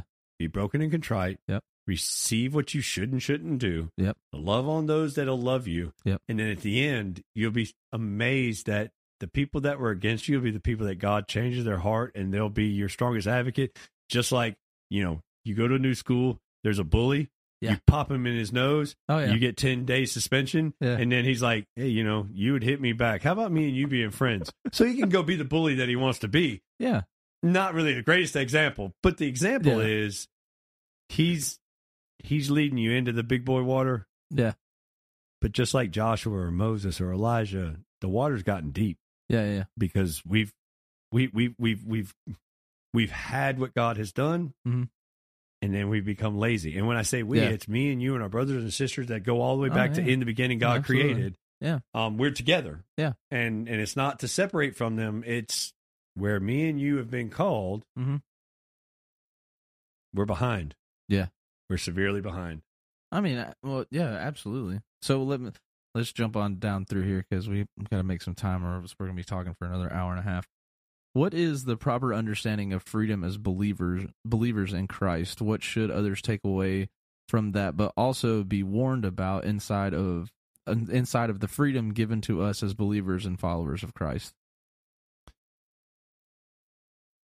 Paul writes that you've been given freedom, Yes, but don't use your freedom right, for yourself, your flesh, right, or to manipulate others. right. What he means by that is this God has changed you and he's offensively put you on the board. Yeah. You are now, let's say, a bishop. Right? You got your lane. Yeah.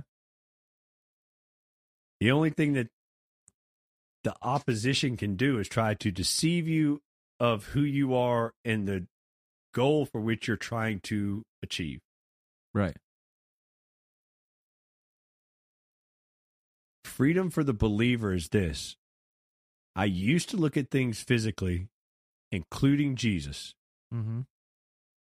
but now I no longer look at him purely physically because the only thing that matters is the spiritual truth for which he was proclaiming. Right. That's not me, that's Paul.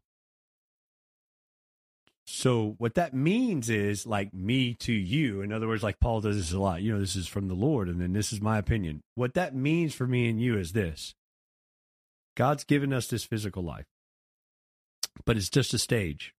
Yeah.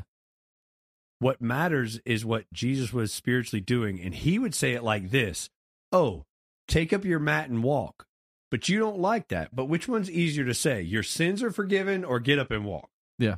Because you can see the physical sign and him get up and walk, and you'll be like, oh man, he can heal the flesh. But which is more spectacular, the spiritual healing or the physical healing? spiritual healing. And they said, but nobody can do that but God. Right. So here's the thing God can use me to eternally make somebody alive. Yes. And the only one that can do that is God. Yep. And even though I say, hey, you see the physical change in them, maybe I was a part of that. Yeah. But only God changed his heart. Right. So which one's easier for me to say? I saved his soul or I changed the way that he acted? Oh, it's easier for you to say, oh, look, Eric, you know, brought him to celebrate recovery and then he started acting better and it must be celebrate recovery. No, that's easy and it's a lie. The truth is, God changed his heart Mm-hmm. and he started to act differently through that. And then Right. I got to speak into the actions that I saw because of the heart condition that I knew that it would take Right. and, and the hard and straight and narrow is the message we have to share with one another. Right. But it's both and. It's not either or. You cannot be changed and it not change your biological life Correct. But your biological life is not going to consistently change without a Zoe change. Right. Um, and Jesus is like literally breaking that down. And Paul is coming in and saying, listen, I used to think what Jesus did for my physical life was important, but it doesn't matter because this is going in the ground. That's interesting. Is that why he kind of gets? Is that why he sort of gets over the thorn in the flesh thing? Is that why he gets over? He's like, I prayed three times and it wasn't taken away from me, so you know that's fine because it's not really the it's not the bio, it's the Zoe. Okay, so think about where that is in context. Where is it at? Uh, I love it when he plays this game. I I can't remember where it is. It's my first power verse. And I've told him this like a thousand times. So there's like people in my life that are like, oh, Second Corinthians 12. Second.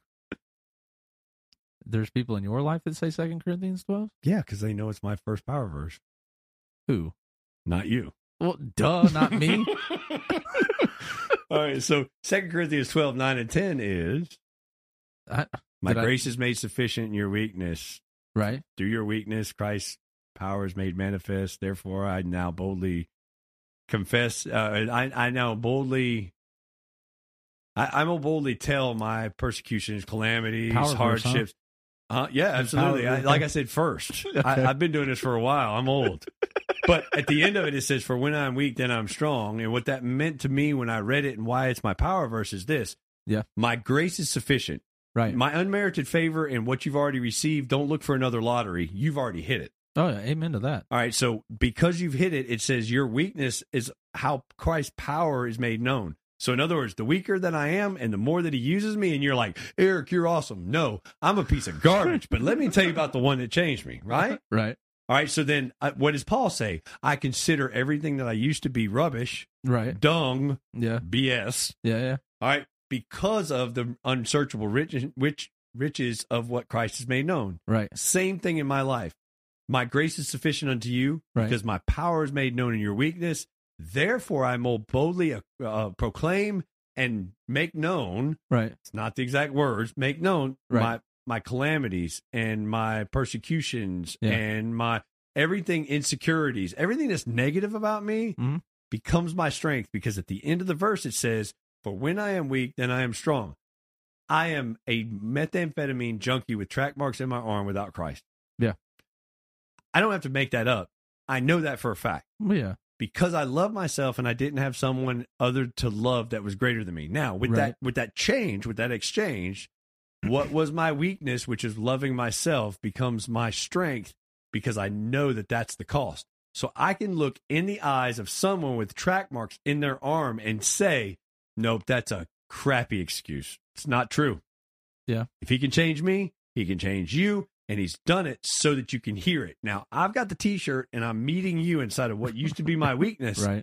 And you can either agree with it or you can turn away from it. But if you turn away from it, you're not turning away from me. Right. You're turning away from the miracle worker that worked a miracle in me. Right. And that's the spirit behind me. And the spirit behind you is saying, I don't want to do that. I want to keep doing what I do.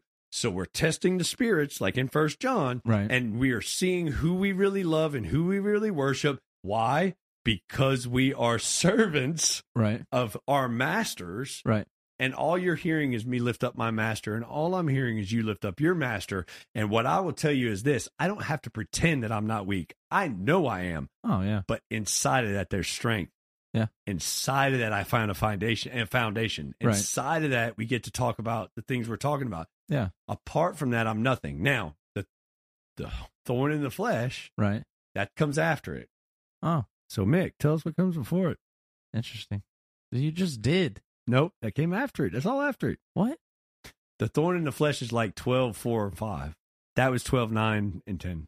Okay. I don't know what came before it. Okay, because we don't have our Bibles out. But no. it- it is defense. All right, so here's I the mean, thing. I have logos out, but Well, you want to read? Before it, it says, hold on. I know a man 13 years, 14 years ago that was called into Mhm. the third heavens, Which is him, but it, in the body, out of the body. I you do said not know. Second Corinthians what? Second Corinthians, well, just 12. You can start in, I don't know, verse 2 through, I don't, we're going to go to 9 because that's where I picked up. Okay, so verse And two. we'll get exactly what he was talking about with the thorn in the flesh when he gets there. Oh, we'll just what is what is this? All right, so if I read one through ten, would that be enough? Uh, yes. Yeah. Okay. That, that would be everything. I must go on. I must go on boasting, though there is nothing to be gained by it. I will go on to visions and revelations of the Lord. I know a man in Christ who 14 years ago was caught up to the third heaven, whether in the body or out of the body, I do not know. God knows.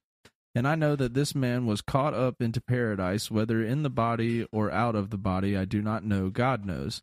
And he heard things that cannot be told, which which man may may not utter on behalf of this man I will boast but on my own behalf I will not boast except for my weakness though if though if I should wish to boast I would not be be a fool for I would be speaking the truth but I refrain from it so that no one no one may think more of me than than he sees in me or or hears from me so to keep so to keep me from becoming conceited because of the surpassing greatness of the, of the revelations, a thorn was given me in the flesh, a messenger of Satan to harass me, to keep me from becoming conceited. Three times I pleaded with the Lord about this, that it should that it should leave me, but he said to me, My grace is sufficient for you, for my power is made perfect in weakness. Therefore I will boast all the more gladly of my weakness, so that the power of Christ may rest upon me. For the sake of Christ, then, I am content with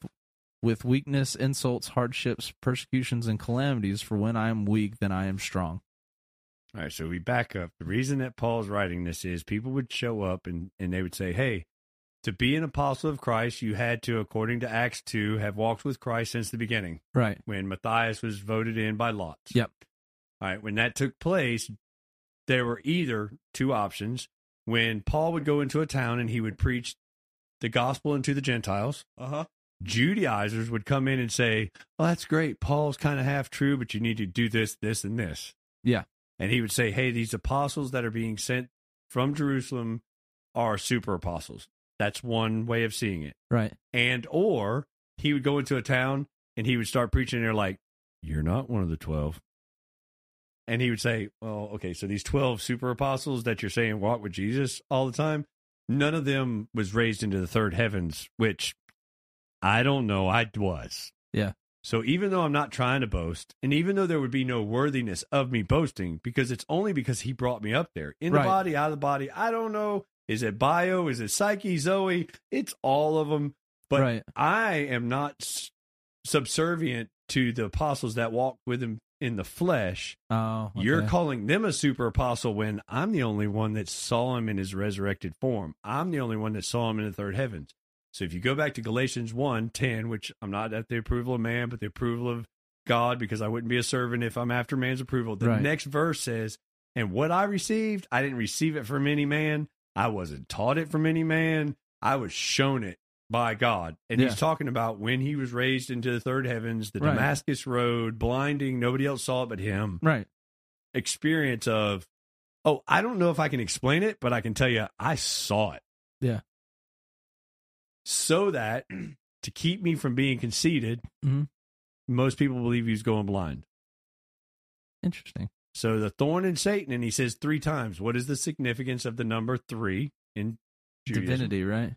all right so divinity seven is perfection So it's perfect divinity. perfect divinity was 777 but you're Correct. right the three is divinity Yeah. so what he says is and i'm this super apostle and to keep me from bragging satan sent a messenger to keep me humble and i divinely prayed but he's taken my sight so if you pay attention in a lot of his in a lot of his epistles it'll say and i'm writing this with my own hand most people think because he couldn't see Right. and and usually he had a scribe Well, I know he says somewhere else that that they would have given him their eyes. who who was his scribe who always traveled with paul Oh man, Timothy? no No. I know the answer, but I don't know. I can't remember his name. He knows the answer. I do. I, you know. Let's see. Okay, I don't know the answer. I've heard it before. I can't recall. Obviously, I don't know it because I can't recall it. Is that better? That's awesome. the fact that you're on tape. Uh, Dude, I will. So so how many how many Do you gospel believe this, people? I How many mean- times have you heard me say on this program? that he knows, but then he's like, nope. how many I times really- you heard me say I'm not a s- I'm not smart? Sixty five percent of the time. Uh, I'm I'm, not- right every time. See what I have to deal with. I do this. how many gospels are there? Four. Whose names are they under? Matthew, Mark, Luke, and John. How many walked with Jesus? Four of them. No, Ooh, the wheels are turning. Matthew, Matthew, Mm-hmm. John, Because Luke interviewed him, right? That's right. He interviewed- he interviewed. So, will you stop with that? Uh, Let's I don't know, Trebek. Kick me off the show. make it a true daily double. Oh my god! Let's wager it all.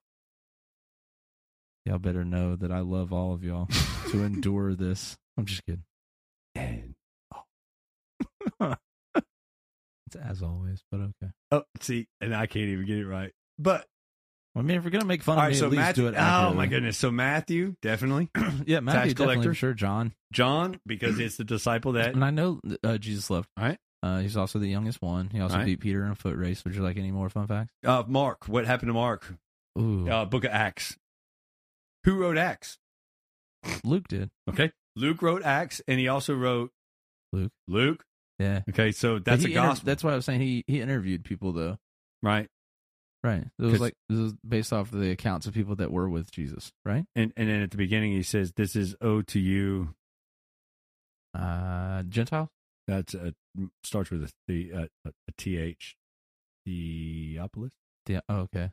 Oh yeah, Theopolis. That's it. The- Bo- both the Gospel of Luke's and uh, the Gospel of Luke, the the Gospel, of Luke and Acts, Yeah. are both addressed to Theopolis, Yeah. who was a Gentile. Yeah. So it's the Gospel unto the Gentiles. Yeah. Who did God send to the Gentiles? Paul. So Luke is Paul's account of the Gospels. Is it? Yeah, so when you get to Acts and you see the language switch to we, Hold on. Wait. Wait. Real fast before Uh-oh. you continue on. I didn't know that. There it is on tape again. 65% of that. It would be 65 and a half now. So inside of the, the book of Acts, Yeah. when it switches to the we language, Right. that's Luke and Act, yeah, Luke and Paul together in the book of Acts. Right, right. So the the Gospel of Luke is is nothing more than the the witness accounts, and he's just documenting them to for the for the Gentiles. But when we get into Acts, he's actually doing this stuff with them, so that's why it turns into the we language, right? Yes, because Luke was sent to the Gentiles Right. as far as the gospel. Yes. And then when he picks up with Paul, the Yeah. reason that I recommend everyone to read Luke through the end of Acts Yeah. is it gives you the whole story. Yeah. by one author that was written to the pagan, Right. the Gentile. Yeah. yeah. Reason, logic, chrono- uh, historical chronology. Uh-huh. It's written the way that we read. Right. Right. Right. Um, a- an excellent Greek Yeah. theologian. So I mean, it's the easiest for us to wrap our mind around Luke through Acts. right. But then, well, what about Mark? What do we know about Mark and Acts? Mark was the. Who- Oh, what do we know about Mark in Acts? Yeah, I yeah. don't know. So he went on a mission trip, one of the three. You'd have like a thirty-three point three percent just guessing. Got him. I don't. I don't know now. Which cup is it under? I feel. I feel so beat up. so yes. Why don't you just tell me the answer, man? You're driving me nuts. Either way, Paul gets in a fight with Mark because Mark gives up on him. They get to the mountainous area after coming off of Patmos, Crete, and they John land. Mark. John Mark is Mark. Yeah, yeah, right? because Barnabas is companion later on because they split over him. yeah, Mark writes Peter's. Paul does, Paul doesn't want anything to do with them. um, It's Peter's gospel. Mark. Okay, Mark is Peter's scribe. okay, sweet. I'm, So gl- it's really Matthew, I'm glad- Peter. Mm-hmm. I'm glad we went through all of that to get that answer Matt, Peter is the first one, suffering servant. right. It's important. No, that is important. Mm, Matthew That's is to the Jew. Mm-hmm. I knew that part. John is. What? You knew that part. So I was just wondering if you knew. No, that. no, no. I knew that Matthew was to the Jews, Luke was to the. Gentile. John was to the I don't know. everybody because they made about Jews and Gentiles off of Peter, Ah, which was Mark. yeah. It's a fun time. That was, man, it's like super fun times. He looks frazzled. I think we're about to go, I, guys. I had other questions, but it's not even worth it anymore. So we thank you for joining us today on the podcast. We hope that you have taken away information that will help you and challenge what you believe for the benefit of growing in your walk with God. If you'd like to support the ministry, you can join us on Patreon. I don't know why you would. oh, wait a minute. Goodness gracious. So patreon.com slash faith fleshed out. Follow us on Facebook, Instagram, and Twitter at faith fleshed out. If you have any questions or comments or want to get involved, you can contact us at our email. It is faithfleshedout at gmail.com. Once again, that is faithfleshedout at gmail.com. You know, I had a I had a Christmas present for you, but now I'm going to delay it another week and a half. You could wait until next Christmas and you won't even have to get one. No, I'm just going to do it late on purpose.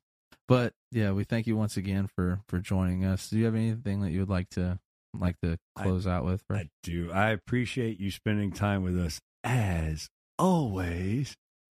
um, you know, God love him, you know. And, and look, this is the only episode I'm going to tease him about. So hopefully we'll be back to normal next time.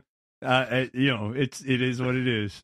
Yeah. Merry Christmas. It, Yeah. It's right around Christmas when we did this. You yeah, know? well, it's actually Merry The, the death of Christ. it's actually the day after, so we apologize for that. And as we, I will be saying, actually, as we move forward, we're gonna do the one more episode to close out the In Light of the Gospel series, and then we will probably be taking like a short little week or two week two week break um to get back and and uh, ramp up into season two pretty much because i figured we did 20 episodes which was which was plenty and we're getting ready to do some some moving we're getting ready to change our studio we've gotten new equipment and stuff like that so we're really excited about it and we got a lot of moving pieces and i i have to be taught a lot of different things that i that i suck at because well eric sucks at it too and i'm a little bit more inclined in into understanding the knowledge but uh it'll, it'll be a lot of fun i get to get to talk to more people who know more stuff than i do and they get to make me feel dumb about technology just like just like eric makes me feel real stupid when it comes to the bible